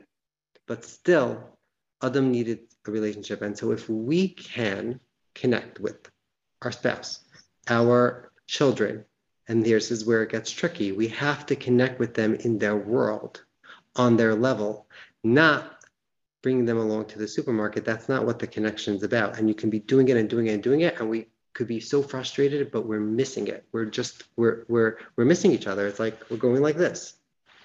And so not only when we go onto that level are we filling them up and helping them, guess what we're doing? We're giving them a map of what relationships should look like. Relationships are safe. Relationships are yummy. They're good. They're something I should look for. Healthy relationships are something that that that looks like this, looks like listening, looks like talking, looks like expressing, looks at me being able to hear some and that's how they learn. So so many you know you can teach relationships you can teach and teach and teach but when it's modeled not only modeled be let's say a model between you know a husband and a wife so the kids see it but also the i feel like the best there has to be that consistency but the best modeling is when they're experiencing it with us and they get that feeling. Like our children feel things not through words they feel things in sensations, like Stanley Greenspan says, they actually sense it. It's a sensation until they can develop real language to these feelings. The way they experience it is actually just the way they're feeling. It's like a physical sensation, and we're all like that, really. But when they feel this, it changes them. But the trick is in how we're doing it and how we're able to jump in and connect with them. So I would say is let's look at, this shutdown as really a behavior, even though it's not really behaving in a, in like a in a way. It's just a behavior, and we have to get underneath it with the antibiotics, with the ability to connect. What I'm thinking is maybe um, spending ten minutes, um, a structured time, like ten minutes a week, or you know, most people can't do it ten minutes a day, but ten minutes a week. Sorry, this is your ten minutes. Chaim, this is your 10 minutes. My question is, do you have other practical ideas where they can get that what they need. So I so again in the course I, I talk about a very similar thing that you're saying, but it's not enough. There's very, there's a lot of learning that goes on about ourselves and how to be in those times. So that's like I'm saying, we have to be connected. It's not enough a, just to have those 10 minutes. Sometimes it can make it worse if you're not sure what you're doing. Exactly. Exactly. And that's where a lot of what what I try to give over to parents. It's a lot of learning about ourselves and how to be and and where we are at certain points of the day. We're always fluctuating all over the place. That's the first thing. Um, um, what I would tell you for this child, if you want to just a thing, I would I would really copy paste what I was telling the caller before. I would tell you to find neutral times to mirror find times when they actually are agitated to mirror. Find times when she shut down, mirror her. So it might look like this. She's shutting down, she's not looking at you. Don't say, oh, you're upset. That's already jumping into the emotion. That's already mm-hmm. right.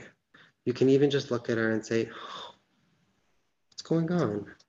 Right? You see what I'm doing? I'm I'm I'm in a way shutting down with her. I'm in her shutdown. What's going on? She might say mm-hmm. nothing, nothing. Well, you know, I'm here. I'm I'm here to listen. You might want to give her a hug. You might want to sit down next to her and just just put your hand on her back. Let her feel that you're there. Let her feel that. That's doing way more than preaching to the walls about how when I was little I didn't shut down and even when I wanted to I respected my parents. Sometimes we have to say that but nothing's going in when she think about the words she is shut down. We have to open her up. And so if we're able to if we're if we're able to a quick tip would be to i would tell you simply to mirror her. Mirror her not stand back and be like oh so it seems that you're possibly shut down you know like that's not gonna that's not in connection. Instead mirror her with your tone of voice with your with your posture with your affect like like show her that you're show her that you can feel the hurt you can feel what she's feeling that your chances of her jumping out of it even if she won't in the moment here's the thing she might not in the moment just like snap out of it well whatever she's going to remember that. She's going to snap out of it faster and i will tell you you have to rate it by like three things. You rate it by the intensity so if you're seeing that the intensity is going down the duration of it's going down and the frequency of it's going down, you know you're doing something right. Let's say over the course of two weeks. Out of those three things, you're going to end up, you, you know, you're not going to see like, oh wow, all of a sudden, all of a sudden, there's an aspect of consistency that that our kids need that they know that their needs are being met. Very good. So let's go to the next live question. You're on. Hi, thank you so much. Um, first of all, it's been amazing, amazing. Just wanted to thank you for that. My question is a little bit two parts. There's the general and then there's the a little bit specific. Um, the general is these concepts are spot on, yet we really like parents, especially I would say in Lakewood, but I'm sure all around, have such busy, busy, busy lives with some with medium-sized families, some with larger families. And at the end of the day, we have to function from get, get to A, get to B, get to C, get to D. We're, we're constantly late, constantly just getting through the day. And it's sometimes it's just impossible to like stop and get into their world when we're already behind and already not function already supper's late and already no matter how how much you can be um, ahead of yourself you're still there's still like such a rat race and, and and making sure everything gets done and that they get to bed and that they have their homework done and get a good night's sleep and and all that stuff. So that's the overall general part of the question is how can we sometimes like i feel like if, if some just bringing them into our world is the way that we are available to connect with them. But my, the next question is and i'm going to say specific in my case if there's a crisis going on or a, a, medical situation or something specific where you have even less time because you're so busy with a certain situation um, in, in my case it's a medical situation right now um, and the kids are getting obviously less attention and you have so much less availability and less space and less like less um, ability to give in their world. There's only like how would that come and come to play? Putting putting all the advice that you have given um, in such a situation where you're so much more limited i would yeah. say. Yeah. So so so a couple things just like very very practical. Um, again look for times that you're able to do it and find an excuse to do it. So it doesn't have to be in the big moments or or that's that's nice but tr- that's what I this is what I love about it. Try and make them feel like you see them and you understand them through through like benign things. You walk through the door and you see them and you say, "Oh, you're home early. It's so good to see you." You know, a simple comment like that, they feel like you saw them. They feel like you you connected with them. Um, the, try to find like very benign comments that that you can mirror with them. So when I say go into their world, usually going into the world is when we want to do something proactively because we want to either make them feel connected, like Rabbi Nachum was saying, there's a there's like a specific time or whatever. Also, when they're having this huge meltdown and a tantrum, but you don't necessarily have to drop down when when it's these benign times, like these very passive times where you're in the car anyways traveling to the like traveling somewhere, engage in a conversation on their level. You know, or you're anyways doing something. Another thing, it sounds like things are going on in in in your house specifically that's difficult. And so what I find a lot of times is that if you don't have time to sit with your child, you could even say like, you know, I'm going to be home. I know I'm going to be out for a couple days or whatever. I want you to, you know, depending on how old they are, I want you to, to write or I want you to color some of the things that are hard for you. And I want you to, to you know, Tati could take a picture and send it to me or, or, or, um, or you can, I'll call you and then when I have a chance, I'll call you and then you'll read it to me. It's a very powerful thing, this piece, because they do it on their own in their own time. They know they have a place and they know that you're going to listen at a certain point to what they're saying.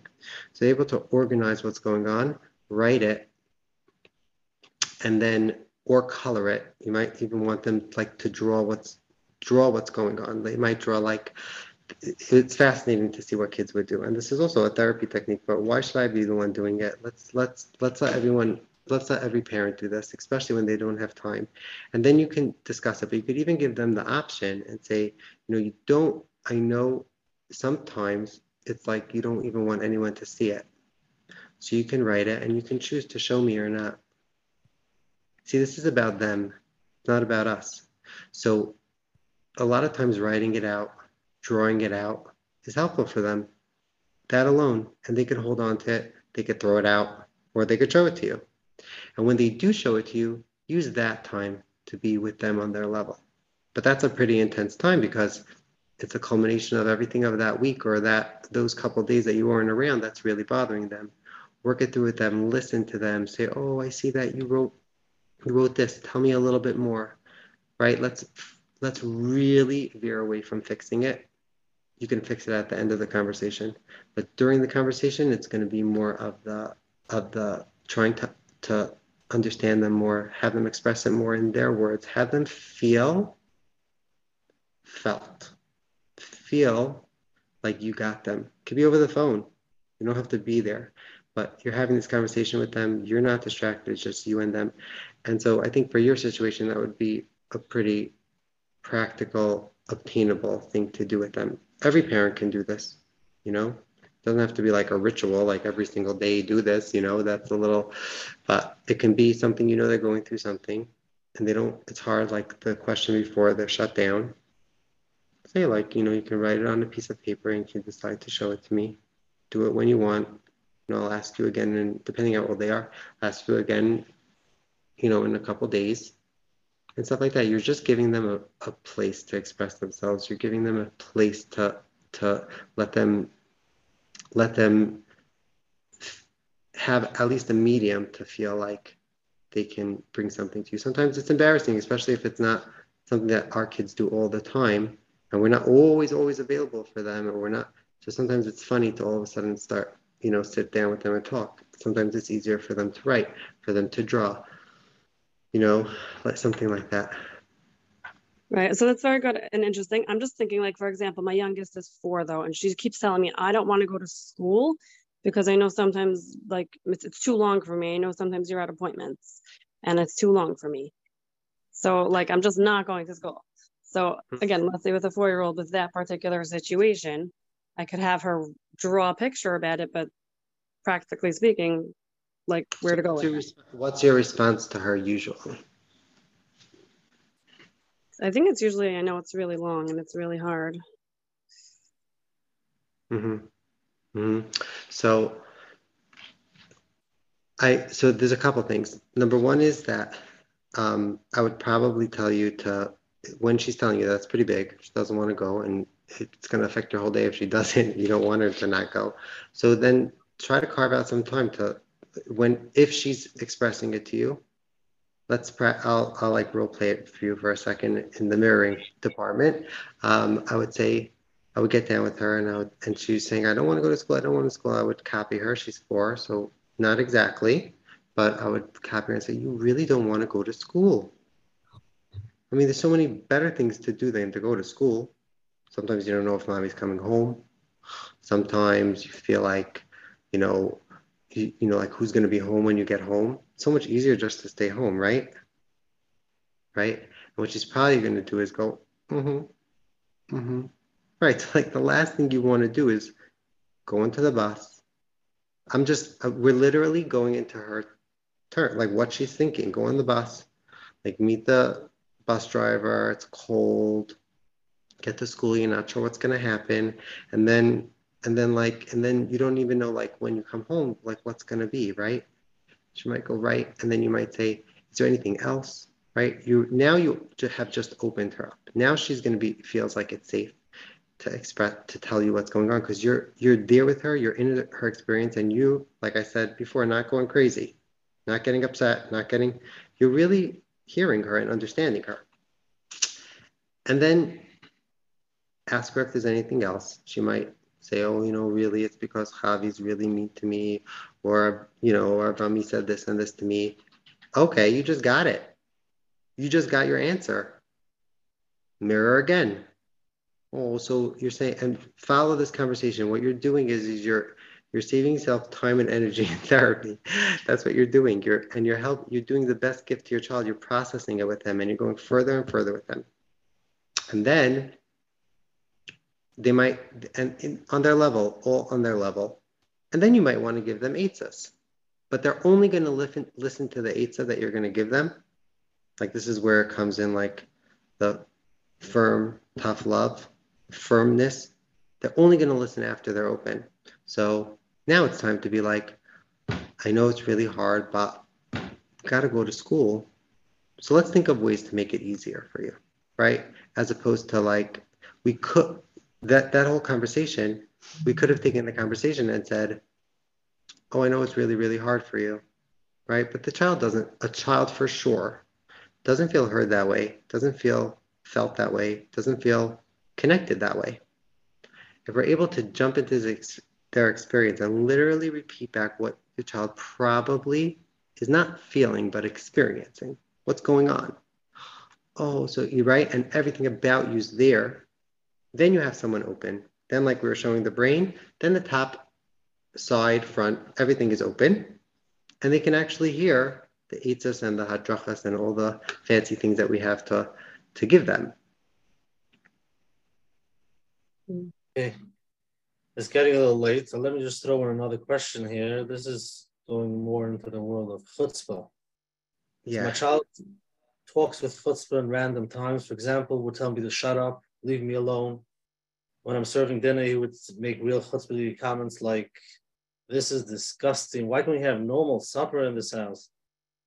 Many times it's out of the blue, and we're not sure what triggers what triggers the chutzpah and how to re- how to respond to the chutzpah. Yeah, so this is very tricky because chutzpah is not tolerated. We can't tolerate chutzpah. You're not allowed to be chutzpah to a parent. So that's one piece of it. So we could we could jump down on that behavior. I'm going to call it behavior again. It's a symptom of something deeper that's going on, but we could jump down on it and we should jump down on it. But that can't be the only thing we're doing. We have to also try and figure out why all of a sudden this past week my child has been chutzpahdik. What where's the strep? What's going on? That means the way I look at it is that, you know, the Keteris had all the delicious smelling things, and then there was the Chalbana. The Chalbana balanced it out. It couldn't be just Chalbana. It couldn't just be all the all the other delicious. It would be too sweet. It would be too good. You needed that balance, and that's really the same idea. That means you need to be the balance where this is not tolerated, and you need to stop that behavior, especially when it comes to chutzpah and you have to top down on it. But at the same time, it has to be a potion or a mixture that's that's sound, that's balanced, that's not too acidic. Of like you don't talk to this way, blah, blah, blah, can't be too acidic, but it can't be just too fluffy either. It's got to have that balance. And so I would tell you to do both of them simultaneously. Number one is to to to they're not allowed to talk this way. So that's going to be a chilek of your of your thing. But what I would say is also is that we would. It sounds crazy, but I would tell you to even try, try, depending on the age, mirror with them. So they come in, oh, this for supper again? I know that's like a famous question. Like they come in, oh, this for supper again? Are you serious? You give this every single week, right? Blah, blah, blah, blah, blah, blah. So most people will tell you to, to you know, say, well, you know, you're probably a little frustrated, or, you know, what, what I would tell you is that we're dealing with a with a child who's just like everything's exploding. So let's you really, really don't want meatballs. You have meatballs every single night, and I keep on making meatballs, right? You're, you're not agreeing with them. You're not approving what they're saying, but you're just repeating back that you you chop how they're feeling because at the end of the day, that's how they're feeling. They might be saying it very not nicely, very chutzpahdik, but you get what they're feeling. That's going to bring everything down and then you can top down them and say, we don't talk that way. We don't talk chutzpahdik. But first, we have to jump into their world, connect with them, so there's someone home to even to even um, to even redirect. So you can call it. It's not validation. It's really the step before that. It's making them feel. I guess you would call it validated. Make them feel like they got something from us, and that we know how they're feeling how would you practically uh, mirror it? So the child comes in and screams, "Shut up!" How do we mirror that? So if they come in like that, I wouldn't mirror that. I mean, you could. So the way the way that's like, yeah. But what I would say is is that I mean, why is he coming in that way? Like, is he coming with anything else? He just walks in, shut up. That's all. He, that's all he's saying, or is there something? In the middle of the conversation. Right. There's probably more that's going on before, and that's where I would jump on the mirror. I would, I would, if we're going to jump to the mirroring, I would, I would sort of ignore the the shut up, and I would say, I would say, mm-hmm. you want everyone to be quiet now. You just need quiet. There's just like you have, every, you just went to school, you just came back. Tons of things are going on. You come into this house, it's noisy. You just need everyone to be quiet. Yeah. See, right. You just want exactly, but then you're going to get the yeah. That means he felt understood. He's going to calm down. His whole body's going to calm down. And you see how I said that also? I'm I'm jumping in with like that energy that he has. I'm mirroring his energy. That's also a big chalik of it. And that's um that that diffuses I would say diffuses a majority of the situation. And then and then and then you can come top down. And honestly, for chutzpah, this is another piece. Our kids are not running away. We got through the chutzpah event. Two days later, you can bring that up when you're tucking them into bed. That's when their brains are open. They're not running away. Bring it up then. So many parents say, oh, I don't want to bring it up because it's going to become a whole thing. No, it's actually going to help them learn only then they're going to learn. They're not going to learn in the moment that they're all the hits about something. Mm-hmm. I just want to I just want to jump on two other questions if we could. I know it's late, but I really think they're important. Is that okay? You sure you're good? Sure, sure. I heard the birds chirping before, so I think you're good. okay.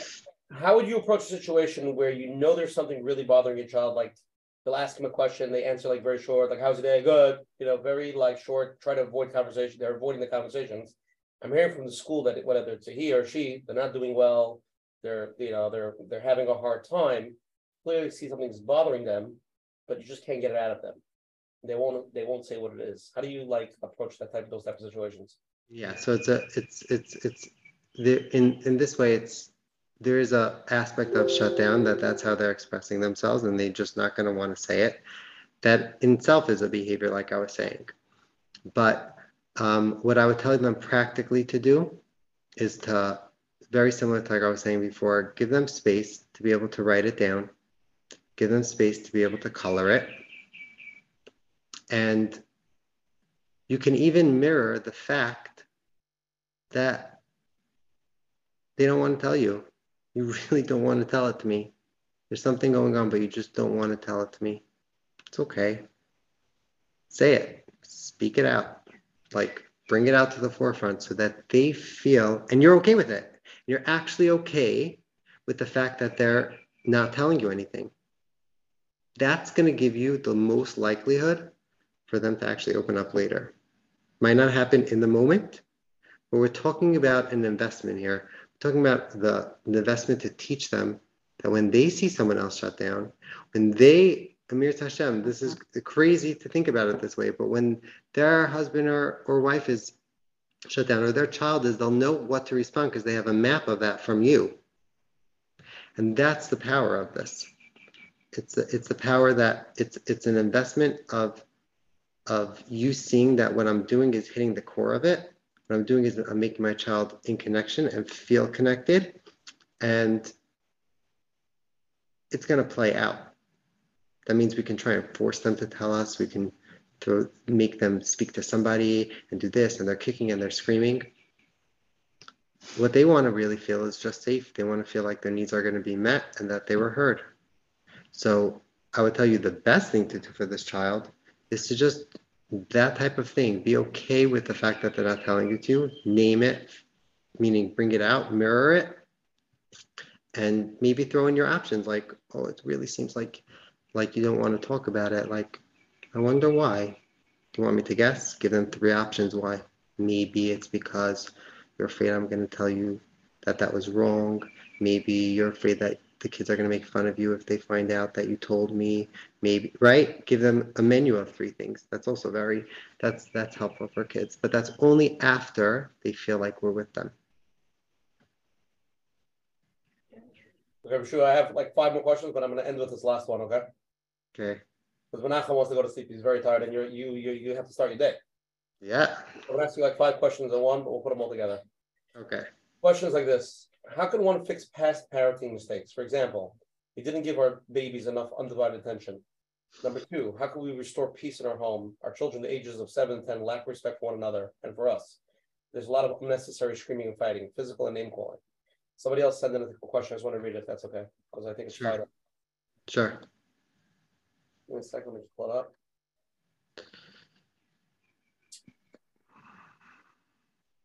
One second, one second.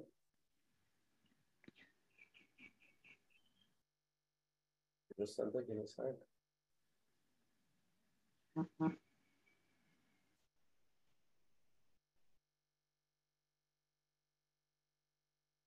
is another, it's, I mean, it's a different version, it's the older version. What about older children, twenty-four, who don't have a relationship with us anymore? And they're not living at home because of all the past parenting mistakes that we made.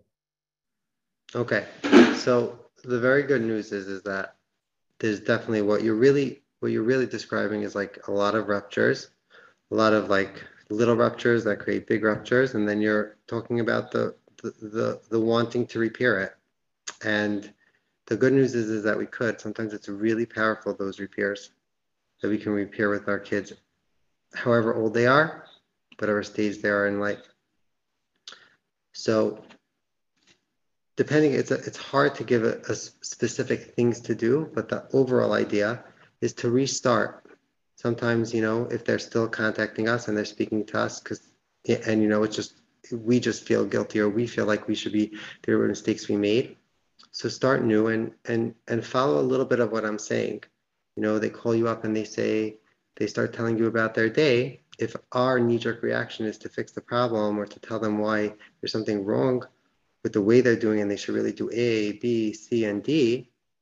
And that's what we're like not so okay with. So then it's going to take a lot of work, but it's going to be the repair would be to listen to them and say, mirror them. You could mirror them and you can just say, you don't even have to adult adults you can jump into the emotion, but you don't even have to jump in the right there. You can just say, oh, you know, or listen, just listen you can start asking the question I was asking you before. I was telling you to ask before to adults.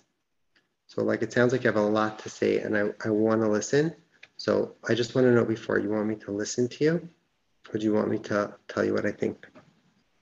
Right?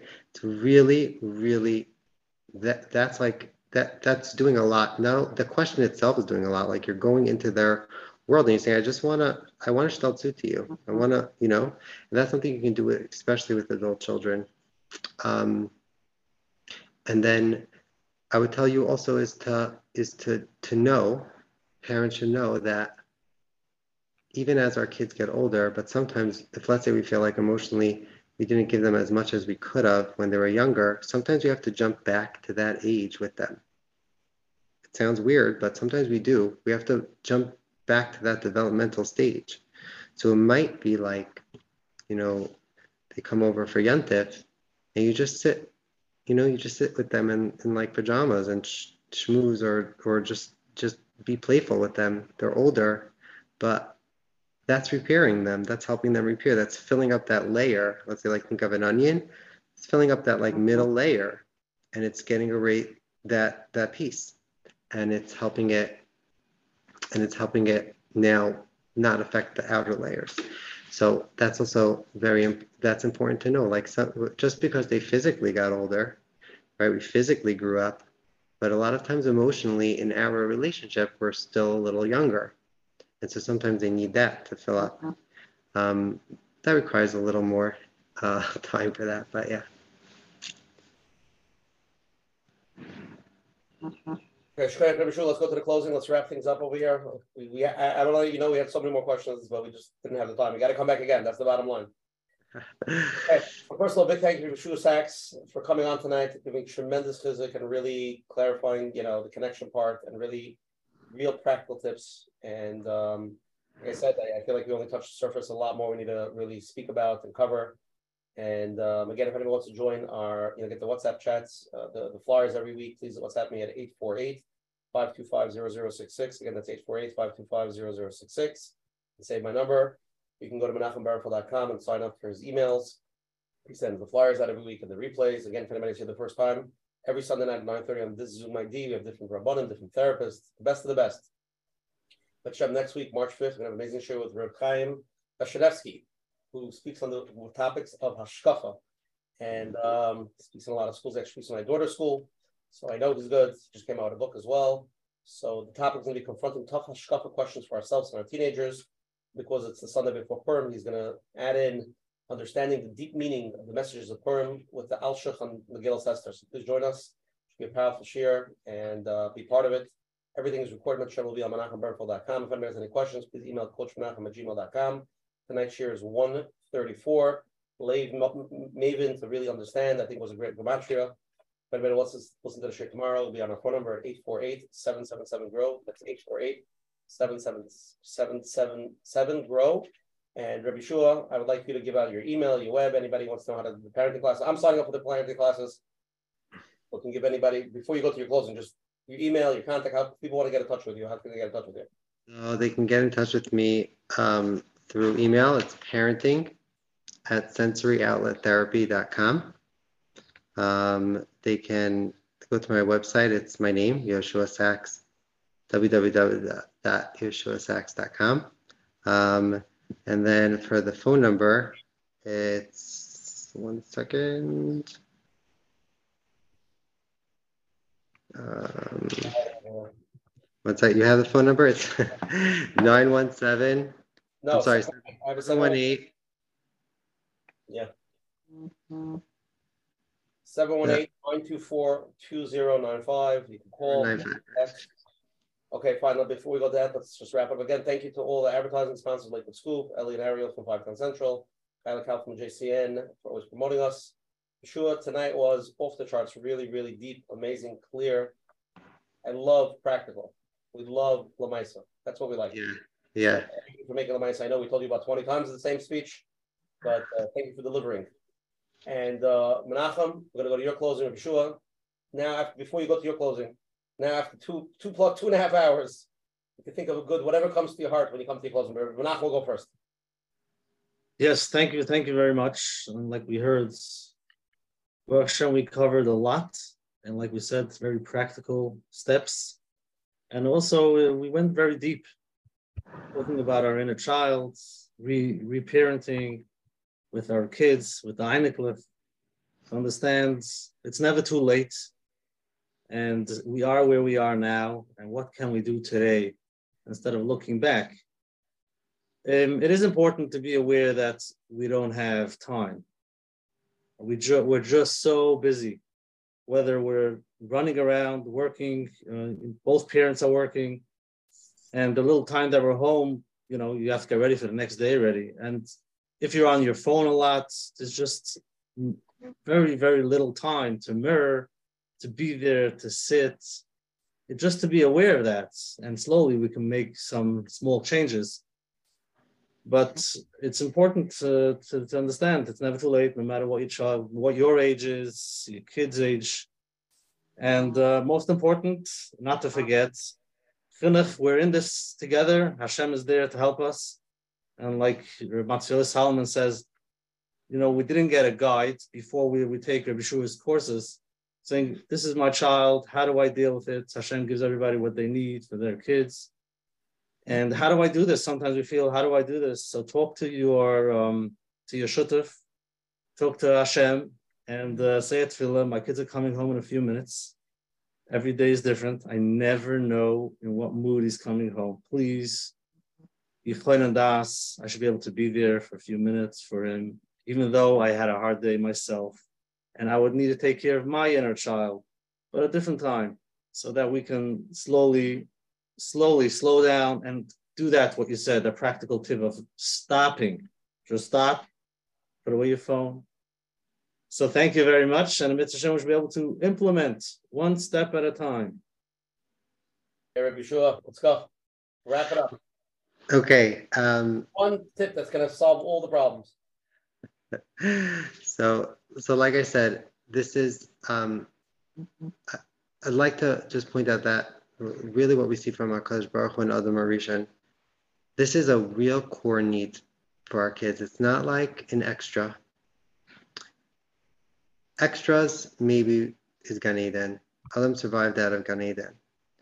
Extras maybe are, you know, candies and, and, and yummy sweets for our kids. Those are extras. What's not extra is to help our kids and fill their needs. That's not extra. That's really helping them develop, not only develop the next day, to be able to thrive, to be able to rest, to be able to feel safe, that they know they're getting their needs met. But it's helping you because it's going to make a lot of the behaviors go down. It's helping your children's spouses, and it's helping your grandchildren. That means like the koala before that had this, you know, like a hard childhood, repairing, stopping the cycle, the this like vortex is helping generations because, you know, I can almost guarantee that that caller's father, his father, was similar. It was the same thing. So if we could stop it, you're doing the best. You're doing the best service to not only you, your children, but your grandchildren and future dayers. So it's a it's it's this it's this piece that I'd like to bring out is that this is really if we can learn how to do this, this is filling a core core need. It's like they're our children are hardwired for this. It's like in their hardware. It's mm-hmm. not an extra. It's not they got something special. This is really, really internally helping them develop, especially when it's done consistently and it's done in a way that they feel like they're going to get it. So, if that can push people to really think about their own intuition, I rarely tell parents, like, in this situation, I know we role played, but not like say this, say these words, because our parents have their own intuition. Parents know their kids the best, not me, not me as a therapist they know their kids the best. If we can bring out that intuition, clarify the map of how to go, parents are the ultimate ones to do it. They're the most powerful and they're the ones that really can repair or really teach our kids life. Beautiful. Beautiful. Thank you so much, everybody, for coming tonight. See everybody same time, same place next week, March 5th. Reb Chaim Vishnevsky. Goodbye, everybody. And Rabbi Shua, you're amazing. Thank you. Thank, thank you.